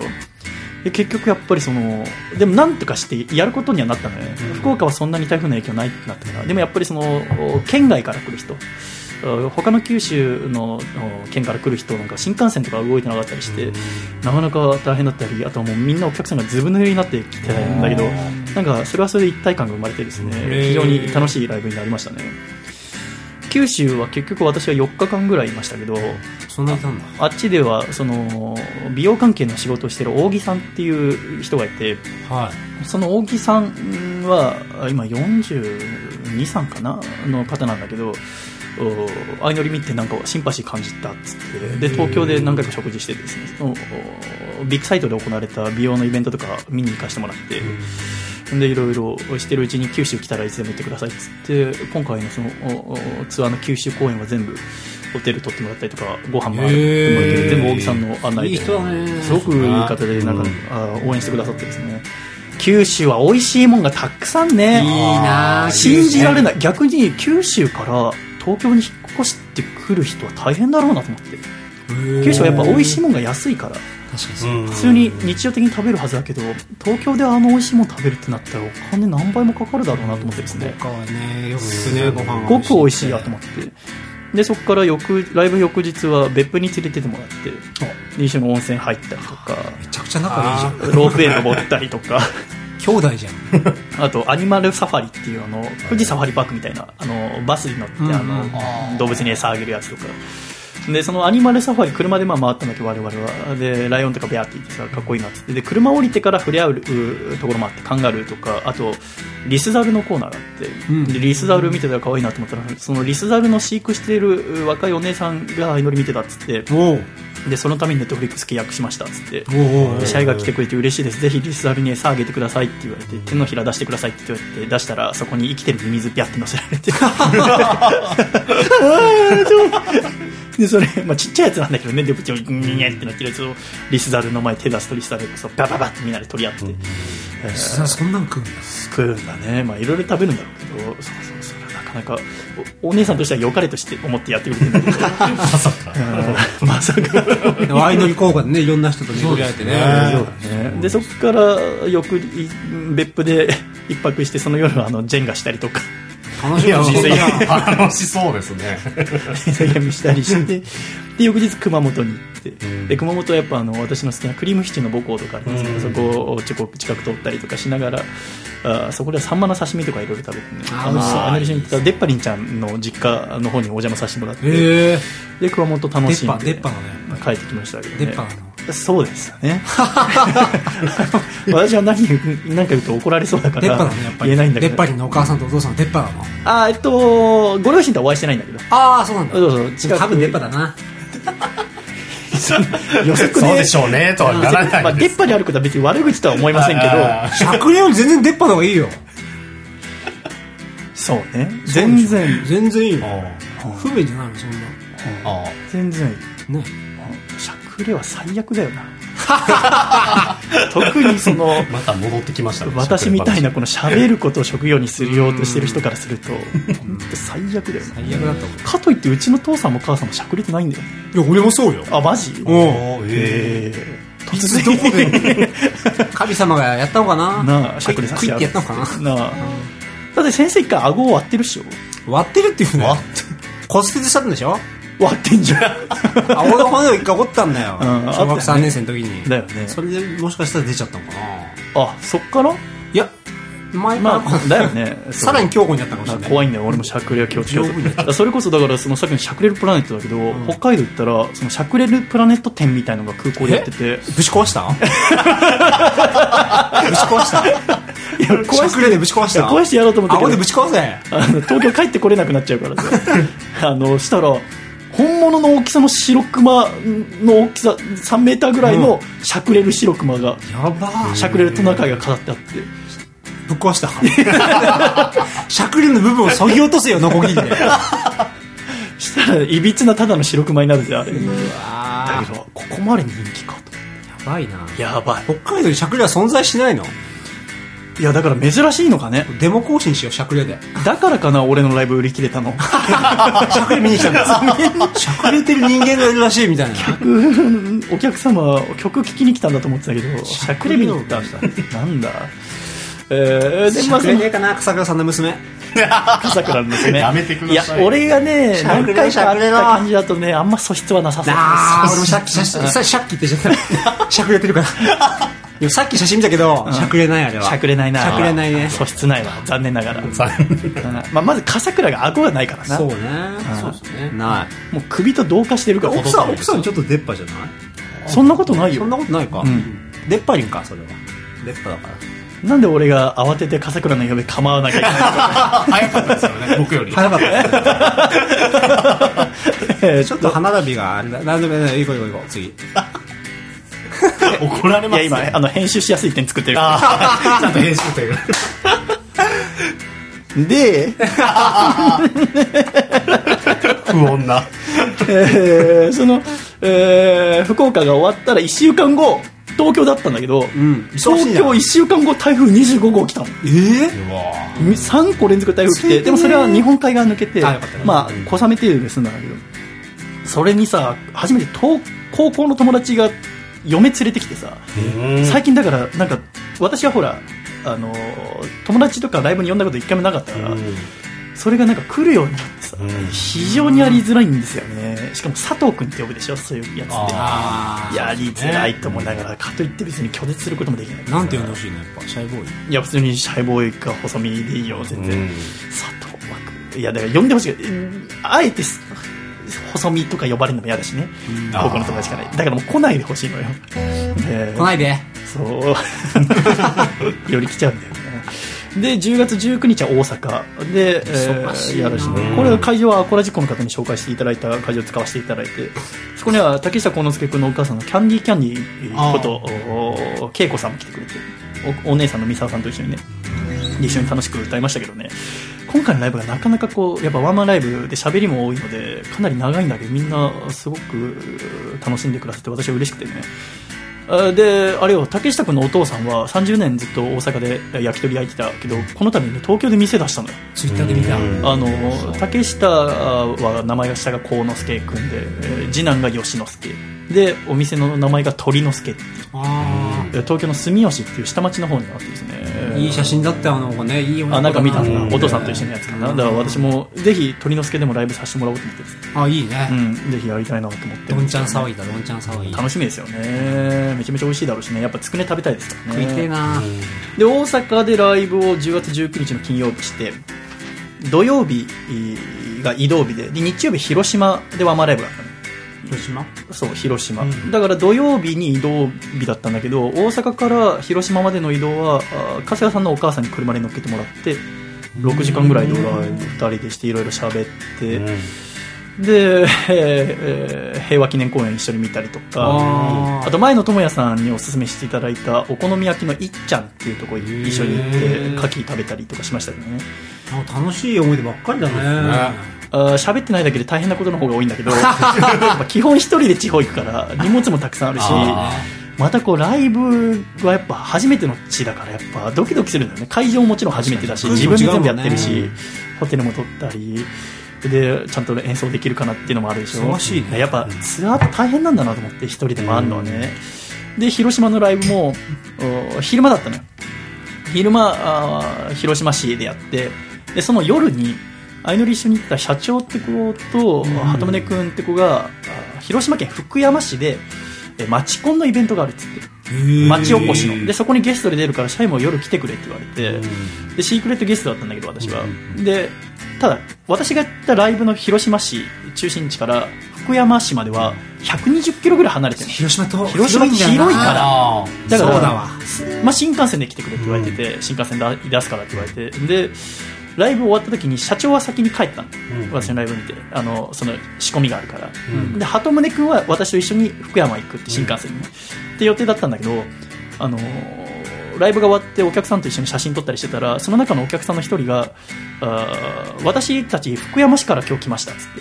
女の子2人だからあの乗っけていきますよ、で乗っけてってくれたらその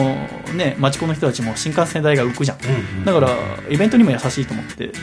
じゃあぜひ乗っけてくださいってなって、えーお客さんからも頑張ってねみたいな感じだったんですよ、で、まあ、そのただまあ私荷物たくさんあるから、あギターケースもあればスーツケースもあるしで我々男2人乗ったらそんな車乗っかんのっつったら大丈夫ですって言って持ってきた車がパジェロだったのねパジェロゴリゴリのでかいパジェロで、あ、よかった、これなら全然平気だっつって、えー荷物乗っけて、じゃああー、イベントまであと2時間、んだからまあ、楽々間に合うやっつって、えー乗っけてもらって、高速道路、まあ、100キロぐらいで走ってたら、突然、車が縦にガタガタガタガタガタガタガタガタガタガタガタガタガタって振り出して、バサーって落としたら、何かって言ったら、あー左後輪が破裂したんだよね。あのはバーストして、まあ後から分かったのは空気圧が足りてなかったみたいなねやっぱ高速乗るときだからそこからあのスリップ仕掛けてよで周りに車がいなかったからなんとかなったんだけどあのハンドル動かさないでっつってああゆっくり左に押すでっつってで取れるのも怖いもんな。で路肩にスーッと止めてでも路肩に止めてんのも怖いんだよ高速で降りるの怖いじゃん。そう狭いとこだったからでもそれじゃ走れないからで慌てて JAF 連絡してでうん女性2人と私と鳩舟でちょっと高くあの路肩の横が草むらになったから丘みたいにその丘の上に乗ってもう夜7時ぐらいよ寒い中さ間に合わないじゃん、もあう。たださもう街灯もなくて暗いからさ星が綺麗なんだよな でそこに、えー、JAF が来てから来てくれてで作業終わったら4時間ぐらい経ってるからさうわーまあそもしうてダメだもうシークレットゲストが本当にシークレットのまま終わったのよ謎のままね。究極誰だったんだみたいだな。からでその女の子もすごい恐縮しちゃってさ本当にごめんなさい本当にごめんなさいっつってでも今思えば我々がいなくてもバーストはしてっからよ俺とハートマネが乗ってなくてもだから女性がそのね2人だけで高速取り残されるのを回避できたと思えば我々乗っててよかったなと思ったので、うんっていう広島でのライブがあってで福山なんとかだからイベント終わってから行ってであっちの人たちでも全然いいよっつってあっちの地元の人とたくさん飲、ま、お酒飲んだりして。でえー12時頃行ったバーのマスターみたいな人がうちの嫁が好きなんだよって一緒に飲んでくれっつって結局朝4時ぐらいまであーえーすごい美人な嫁がずっとでその旦那さんもすごくいい人でさで最後すごい臭いラーメンがあるんだっつって食べたら本当にすごい臭いラーメンでさあー広島めちゃめちゃおいでも広島も美味しいもんたくさんあるねあ福山もで福山はバラの町でさあー町のそこら辺道端にバラがたくさん咲いてるのー道端にそう普通にそこら辺にバラがたくさん咲いてるうちの母さんバラ好きだからバラの写真送ったりしてで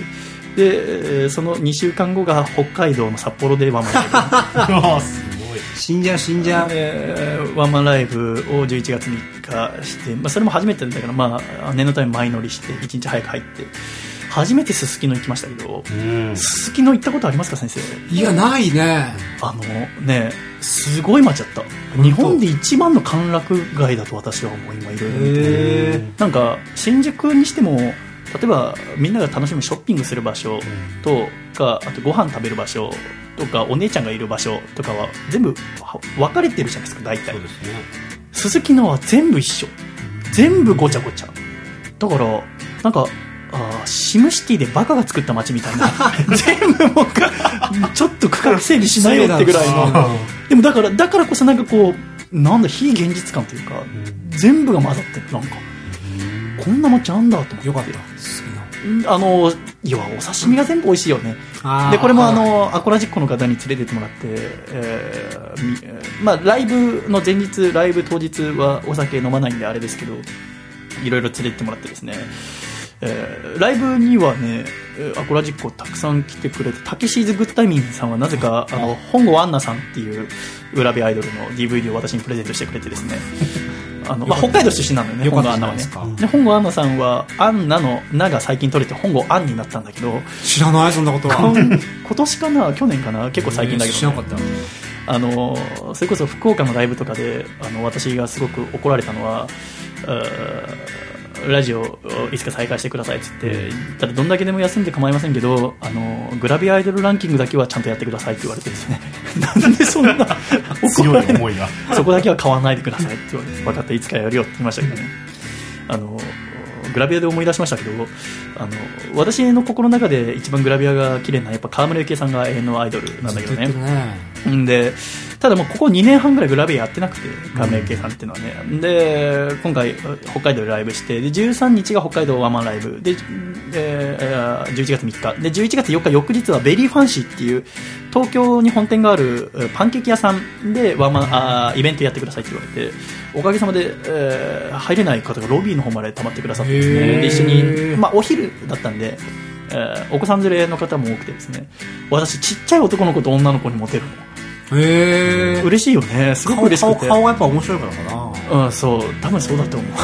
しゃくれてるよっていうやっぱ北海道少ねえのかなだからかな多分そうだそうかもしれな いじゃあ先生も多分北海道楽しめるよいや俺ちょっとヒゲ生えてるからちょっとダメだ汚いか ああそっかヒゲダメかな、んヒゲしゃくれもレアだと思うけどらヒねゲ社会ちょっと汚いらしいよ本当、そっか俺のギョロメしゃくれは人気あったけど ねギョロメシャクルあーあので挑発ヒゲシャクルは多分ダメだと思う本当もう妖怪だもん ね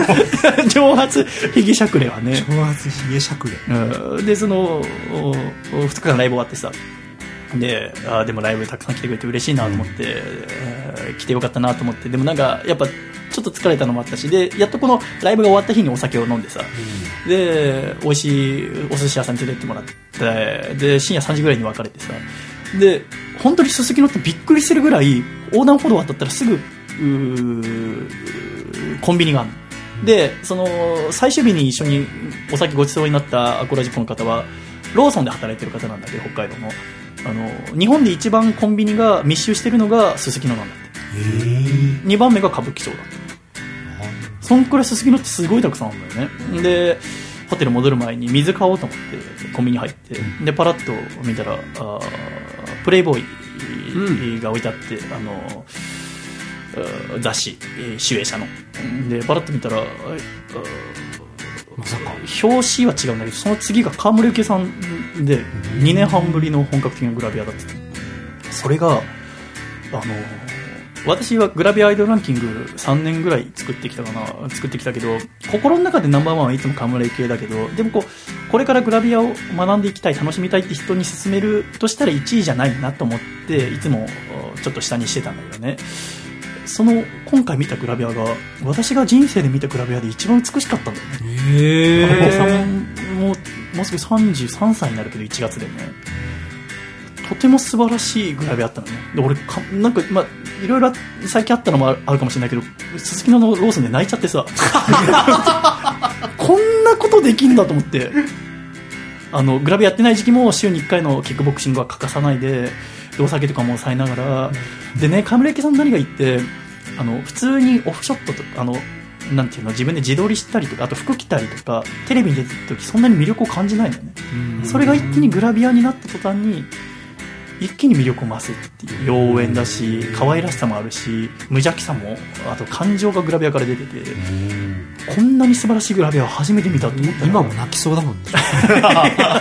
いや素晴らしいと思うだからもうここあの怖かったろうね、コンビニの店員。あいつグラビア見て泣いてるぜっていう。インド人の人でしたけどね日本やべえとこだと思ったかもしれませんけど、 ね、あのそれ買って帰りましたけどねちゃんとねで今あのそれはもうもう売ってないですけどちょうどう集英社のネットのね、グラビアの方で1ヶ月カムレ受け特集やってますけど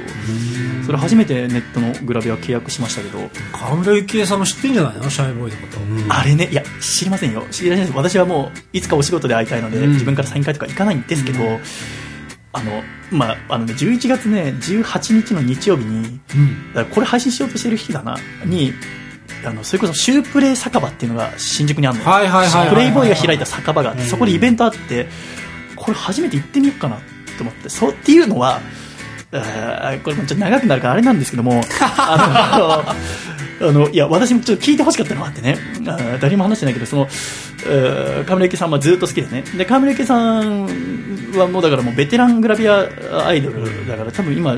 トップでやってる中で一番長い人だと思うけどだから要は同期とかはみんな引退してるわけ、お母さんになったりとかしてるんだけどその中で引退してるグラビアアイドルの人があの、まあ、私の要はあのグラビア友達が「佐藤お前ちょっとこれ見たか!」って言われて、えー見させてもらったのはツイッターに、えーお花見行ってきました」っつってで最近私は相乗りが一番好きでシャイが大好き」って書いてあってそのあ違うその引退してグラビアアイドルの人、ああ、びっくりした。びっくりした。で最近その話ばっか友達としてるっつってその写真が写ってるところに河村ゆきさんが写ってるお花見してきましたっていう写真だから知ってくださってる可能性があると思ってただ俺なんかを知ってる河村ゆきは好きじゃないと 思ってどういうことどういうことどういうことあれほどう高等な生物は私みたいなことを脳みそに入っててほしくないっていうなんか意識があったんですねええ、でも知ってんじゃないだからそれがそうですよででもなんかイベントじゃ生まれて初めて行って今なら行ってもいいかと思っていけいけもと思ったら11月18日は僕はあの養護施設でのライブが決まっててそうさ誘っていただいてねだからそこを一生懸命やってこようと思ってでうやもやもやしてでも夜なら行けるかと思ってたらチケット売り切れたんだよねああこういう運命だと思って続き ましてう情緒不安定じゃんここのパーソナリティここのパーソナリティやばいよ精神状態目の前にいたらめちゃくちゃ怖いよねじゃらら らチャラララーんだけど顔あーでまあ札幌でライブした1週間後11月11日は仙台仙台ねであって、11月11日ってなんとなく横浜市民の私からするとグッとくる日で11月11日ってね確か横浜の日かなんかでポッキーの日でしょ横浜市民の日いやてめえも神奈川県民だったよねポッキーの日でしょそれは企業が考えたあれだ ろいやポッキーの日横浜市民の日じじゃあ先生ってさ横浜市ではないんだっけいや横浜市だよ11月11日学校休みだったでしょいや覚えてないわ小中学校あそうだったっけそうそうそうなのよあそっかだから平日とかだったりするとあのここはチャンスだっつってみんなディズニーランド行ったりしてたのが空いてるからだからディズニーランド行ったりすると横浜市の子供がたくさんいるっていうそうそうえ知らないポッキーの日でしょだかいやお前エセ横浜人なんじゃないのらなんで今まで仲間だと思ってた嫌いなんだろ横浜があそうなの 横浜しかとか歌えないの歌えないよいや横浜人絶対歌えるんで全員歌えないババカにすんな何もバカにしてない何があったんですかてめえこそバカにすんなって横浜歌えない歌えないあそうなのいや全員歌えるえどんな歌あ歌えないの我が日の元は死ぬ国のあ知ってる知ってる知ってる知ってるあ日漂う海にみんなが手が輝く日全然あーアルバムみたいじゃないあーあー 港知ってるさればってやつ青春違う最後なんだっけあよかれどこの世知ってる知ってる知ってる横浜に勝る音楽の授業でやったあらめや音楽の授業でやりましたわやったでしょ、はいそうこれ全員歌えるから歌えるわ歌え歌えなく歌えはしないけど知ってるああやっぱ肉体に刻まれてるから怖かったもん今ええと思ってそうそう懐かしすぎて横 浜の子は他の子が BCG やってる時に背中に横浜って焼きに入れられるっていう横浜のでこれ歌うとそれがふわって浮き上がってくるんです、ね、怖い 我々の背中に今浮き上がってくる実はそんなことえーで、まあ、仙台は朝昼の2公演があってこれにね高校の担任の先生が来たんだよ、片田先生っていうすげえんあの有名な先生だけどあの安住紳一の「日曜天国」とかにも出てるけど、ね、ネジの博士としてね、えーその先生が今宮城の大学に呼ばれててで教えてらっしゃるってことで。あー仙台公演来てさやりにくかった 担任の前か。あーめちゃめちゃ世話になったからさまさか先生の前で歌わなきゃいけないと思わなくてさあーやりづらかったけど、まあ嬉しかったけどね来ていただきましてね、幸せでしたけど、ね、仙台は一番の繁華街は国分町ってところらしいんだけど、国分町も一応行ってみたけどなんか雰囲気が怖くてねあーですっと帰ってきちゃいましたねでも牛タン美味しかったねああ、いいですね。買ってき私あんまてりよ、お土産で。牛タンってあんま食べたことなかったんだけどにこっちでね焼肉とかやってでも美味しかったねで翌日は松島に行ってですね日本三景うんって言われてね、日本三景だから三大絶景ってことですよね、松島以外の2つ言えます違う山口県のやつか広島のやつああそうそうそう広島の宮島が一つああ、そうだ。もう一つが京都府の天の橋だってあ私も調べて分かったけどあ行ったことそあるうなんだ行ったことある行ったことあります行ったこと私あなるいやあ、あそこ全裸で海入ったよ。ええどういうこと全あやめてくれ えっと、えーそこまああ仙台めちゃめちゃ美味しかった牡蠣が美味しくて、ねえー、牡蠣カレーパンっていうのが松島のフェリー乗り場の近くで乗せすぎじゃない そ うっすでもね俺もなんかあんま期待せずに食べたらめちゃめちゃ美味しかったね牡蠣とのあのちょっと苦味とカレーの辛みがすごく買ってきてよ、そういうの。お土産でね。地グルメねここでね食べさせてよあとはあーやっぱりメーカーで言うと、えー、萩の月とかあうまいわ。あるはいの萩の好き。あるんですや これはあのアコラジッコの方が萩の月くれたやつですからねあすごいこれ萩の月をねアコラジッコの方がくれたんですよコラジッコの方ありがとうございあまーす。これじゃあはい美味しいよね。ははあはいありがとうございます。箱入りでそう箱入りのいいやつだからはいすわこれ食べていいいいよなあパッケージがねねえおしゃれよねこれねこれすごいでしょ仙台メーカーそうそうすごいでしかもですねなんとこれはアコラジックの風にもらったやつですから今日はですね奥様と子供用にもお土産を買ってきてます萩の月え これはあの本当にそうやっぱほらさっき散々ちょっとあの嫁の悪口言ったじゃんかあんたがあの片倉のねこれでちょっと歯並びがどうたらこうたらみたいなそう 全然悪くねえってマジで だからこれでねよくしてもらあえりますがとうございますありますからねあとカモメの卵ってお菓子もねなんかメーカーらしくて知ってる知ってるそうそれもね買ってきましたからねこれもえ買いましたねいやったやいいよそれ萩の月食べてすごいじゃあハギの好きいただきます食べるようなやついただきますすこれ袋やっあぱるり童貞を失うとねこういうことができるんだ優ねしさがやっぱりあ返してもらっていいですかねあんなに童貞童貞って言うなってうるせえなラジオでなんで言っちゃいけないのこれまでのアコラジで多分一番いいそれはなぜかっていうと全国回って今女の子がたくさん聞いてくれてることを知ったんだよ子育てしながら聞いてますって言って たぞ仙台の女性も今子供が5ヶ月で5ヶ月でスピーカーにしてあやしながら聞いてるっつあっーてそれはねいただきます美味しい美味しいんだよね中のクリクリームで美味しいなうんこれ美味しいよねやっぱりね名作だわハギの好きはあとやっぱね仙台はあのずんだをしててねずんだ餅とか今ずんだ餅にとどまらずうずんだクッキー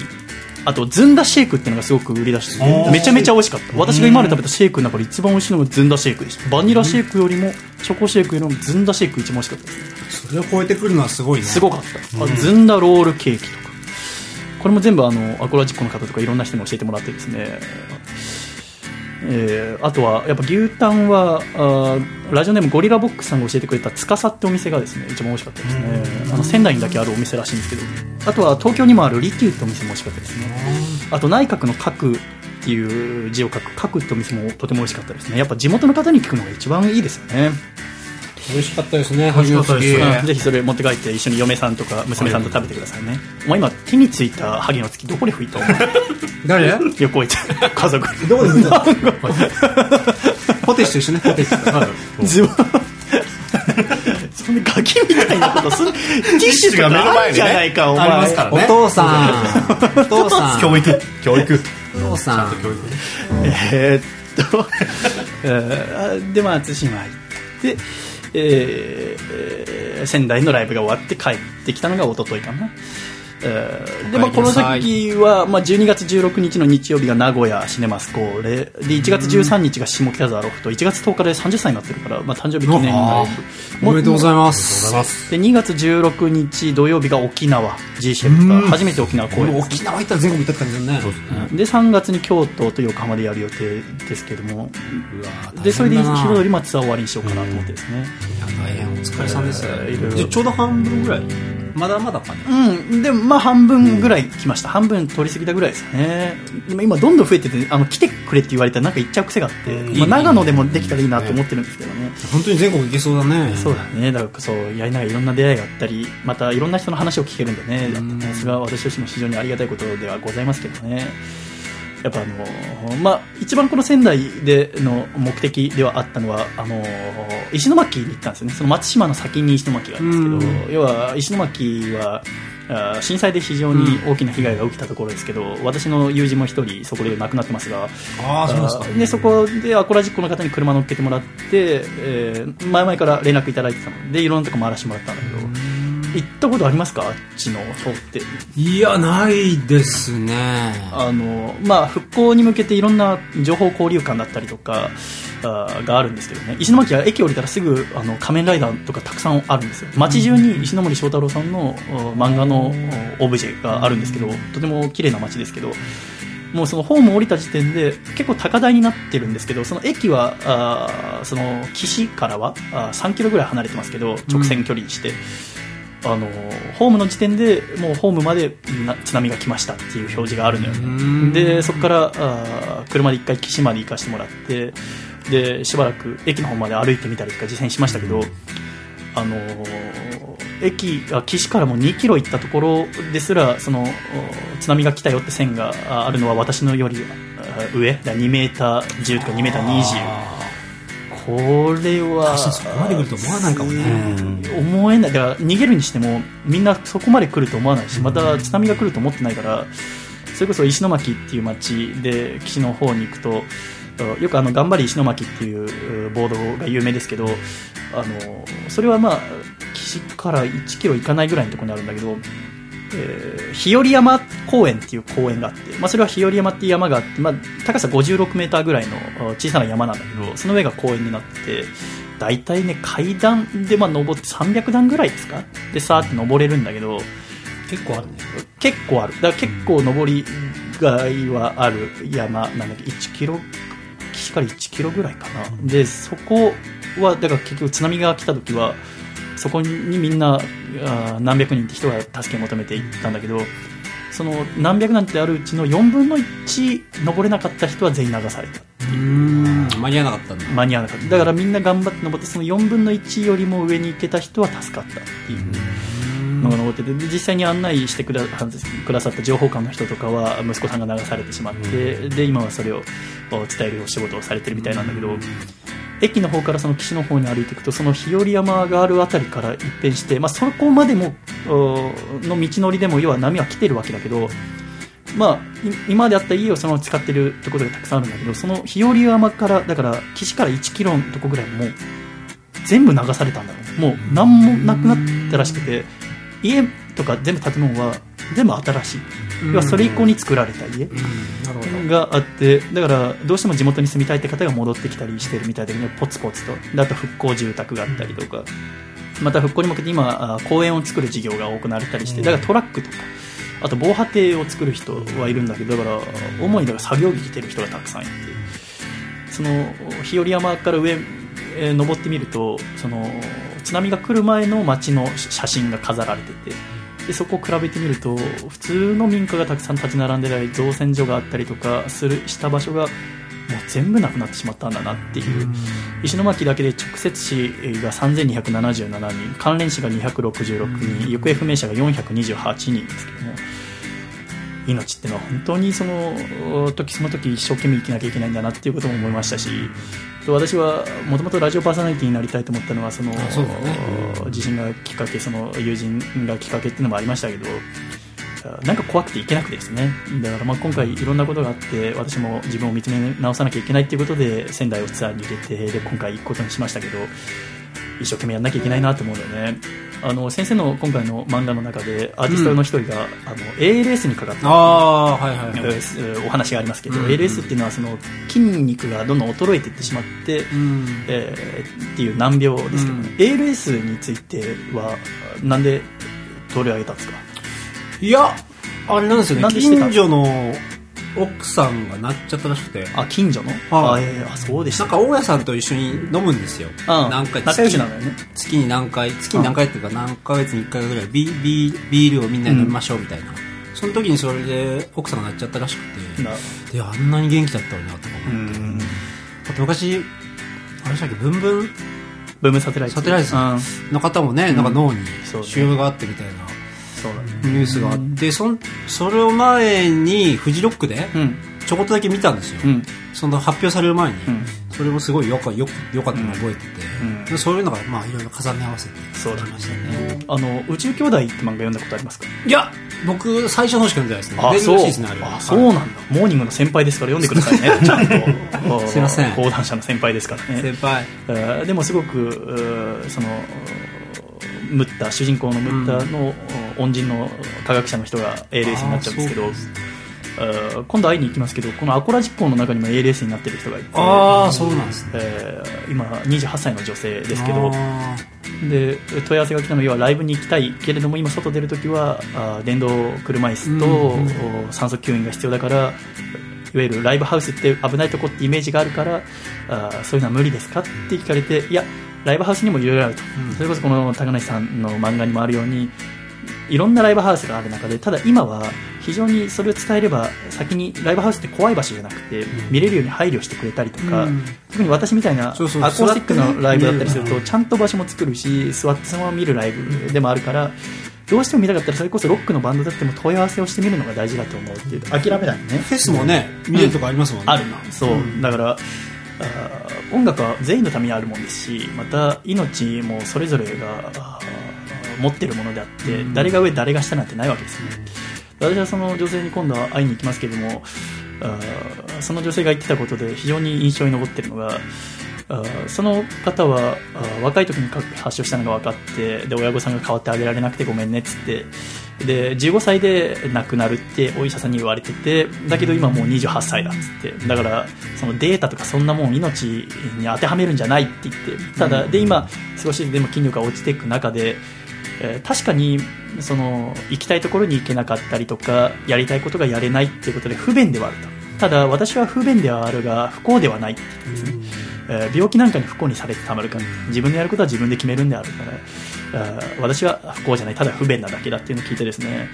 えー一生懸命生きなきゃいけないなと思うんですね、えー自分でやるべきことをですね人生はいろいろありますしそれぞれ、えー命というものもありますし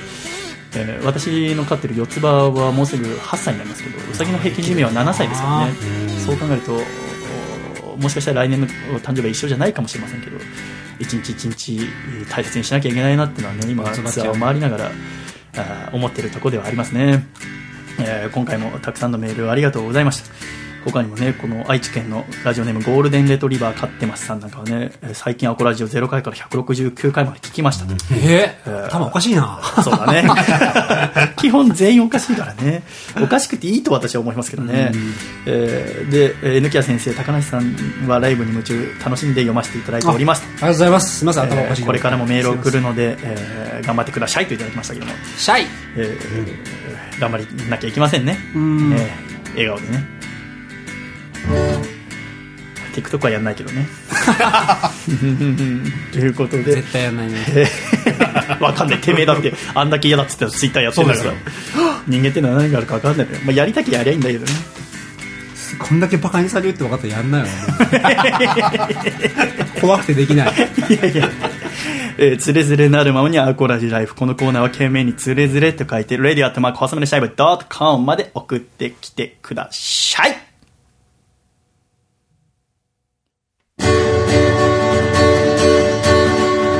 神奈川県ラジオネームマリモさんからいただいた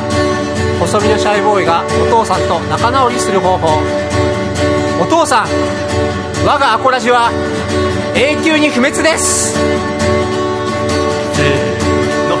細身のシャイボーイのアコースティックレディオおじいちゃんじゃんうちの父さん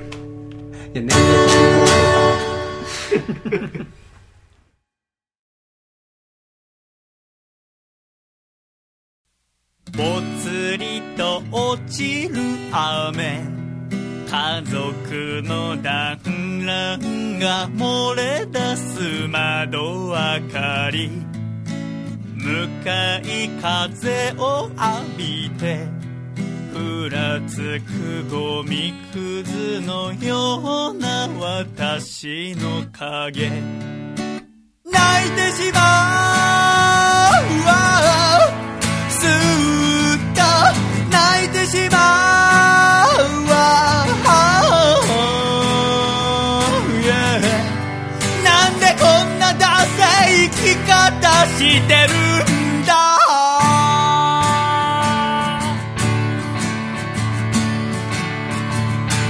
家の鍵を開けて干しっぱなし洗濯物気づかんふり風呂にも入らずに布団に逃げ込むがなぜなの眠れない仕方ないやと冷蔵庫開けて飲むお気に入りのビールまずいことまずいことは泣いてしまうすっと泣いてしまったはあ誰の役にも立ててない気がしてさねえ泣いてしまうずっと泣いてしまっただけどこのまま負けちゃられねえよってさ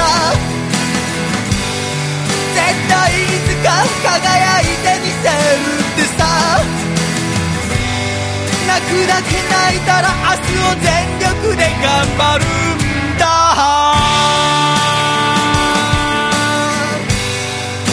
生きてくんだ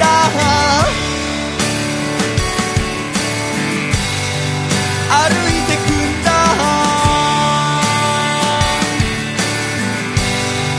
笑ってくんだはあ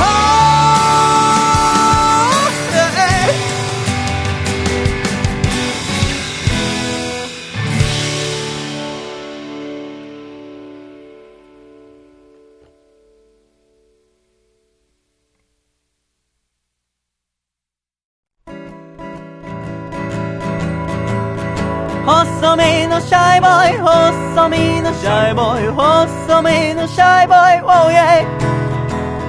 細身のシャイボーイ細身のシャイボーイルールールーふー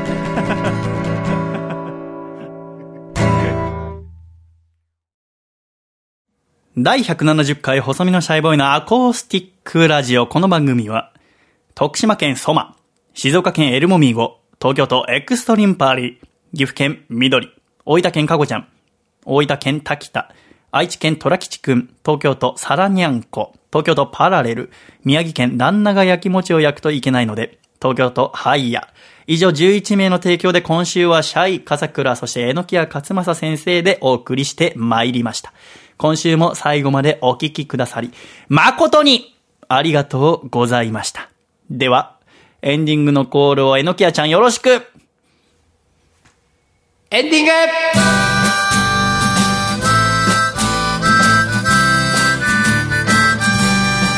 暖かいシャイということで、第170回細身の少年のアーコースティックレイディオもエンディングでございます。かさちゃん。はい。そして、えのきや先生、ありがとうございました。シャイシャイありがとうございました。シャイシャイ考えるどうしましたネーム書かなきゃいけなくなってやっおとかしくなりました全然もう一週分ぐらい経っても構 もわうない夕方だ よ。綺麗な夕日が窓から見えてますそうだ。いいとても綺麗な夕焼けですね部屋ですね。ねえいよいよ11月22日の木曜日、高梨さんはライブに夢中の第1巻が発売になります ぜはーひお買い求めくださいませい。はい。どうですかこっから年変わりますね私も30歳ならたまったもんじゃないいやー、細見さんが30歳ってちょっとね、びっくりしますね。ねね。私は楽しみですけどね、あとはまあ、あーねなんかこう、うん、まあ、あーいろいろありますね、人生っていうのは本当に、何この終わり方大丈夫これ。取り直しじゃないのここん なにれ。なっちゃうと思ってね、なんかこう、わかります、なんか私はね、一生懸命やってりゃいいことだけあると思ってましたけどね、そんなことありませんね、まあ、やっそぱりん人生いろいろありなますからね、ね、都合よくはないな。やっぱこの、おーなんて言うんでしょう、やっぱ私は今まで相当能天気だったなと思いますし、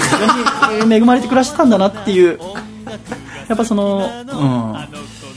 うん、私はこうラジオが好きなのでね、やっぱ仕事を、おーラジオだけ一生懸命やりたいと思ってましたのが、今、止まってしまってですね。えー今人前で喋るのが怖いんですよね、えー今今日のラジオもずっと怖くてですね泣かねえバ カ何を期待してんの泣くんじゃないのこ れま泣かた。ねえよヒゲ面あ悪いっす ね。ーだけどあー反省コミック買って。誰が買うか今すぐ予約取り消すよ私はやめて、お願い。ごめんなさい。あーでもまあなんとか頑張ろうと思いますねいろんなことがありますし生生きてるうちにはね、生きてるうちは頑張るしかないですでもから。やっぱこう私が不幸になることで幸せになることを望んでる人がいるこの世界にいるってことがですねなかなか受け止めきれなくていっぱいいっぱいになってしまいましたけどもあのそれでも全てを愛さなきゃいけないなと思いましたね今はだからもう全部受け止めてですね全部を愛して、えーラジオを作りたいと思いますねうんだからあこれをね、また収録するんですよね。ーしますそうですねえー次はだからあー今やっと朝は夜早く寝て、で3食ちゃんと食べてで朝早く起きることによって少しずつえー戻ってきまして、でまた喋る練習をインスタライブだったりとか、あとはライブいろいろ各地回りながらいろんな人の前でえー歌ったり喋ったりして少しずつ、まあ、今日のラジオが面白かったかどうか分かりませんし、えーてめえがハメ撮りって言った時点でもう最悪なんですけ どだけど、まあ、少しずつですね喋るんですよね、でもね。えーまだあーわかりませんねあの喋れるかもしれませんし、まあ、自分じゃわかんないんですけどただ喋ってて楽しくないんです ねしんどくてですねラジオも今普段聞かなくなっちゃってですねあーいろいろ思い出しますんでねだからあとどんくらいかかるでももうなるべく早いうちにですねもう完全復活しないとですねやっぱ私が楽しくないと、聞いてる方もおそらく素直に楽しめないと思うんでうんいやいや漫画描くの嫌じゃんまあね。やっぱねそう責任とかいろいろあるでしょうけどやっぱ楽しまなきゃいけないと私はやっぱ思うんでね本当でも本当真面目な人だよね、細見 さんね。いやんなことないのよそうなんだんなことないようんでもいい男だなと思います ねナルシストだ私なをうんその私をね、えーこんな目に合わせるわけですからねやつは ねあんまり俺をなめんなよと思います久しぶりに聞きました。えーまた必ずね、えーすぐ戻ってきますし、えーこの後私はもうただただ健康になってですね、えーまたラジオの世界に必ず戻ってきますので、ね、その時、ね。シャイボーイはね、ラジオですからね。そうですね。ラジオ笑顔。でお会いしましょう ね笑顔の顔が怖い。またいつか笑顔でお会いしましょうでは笑顔じゃない。 123シャイまたね高梨さんはライブに夢中第1巻買ってね回だったね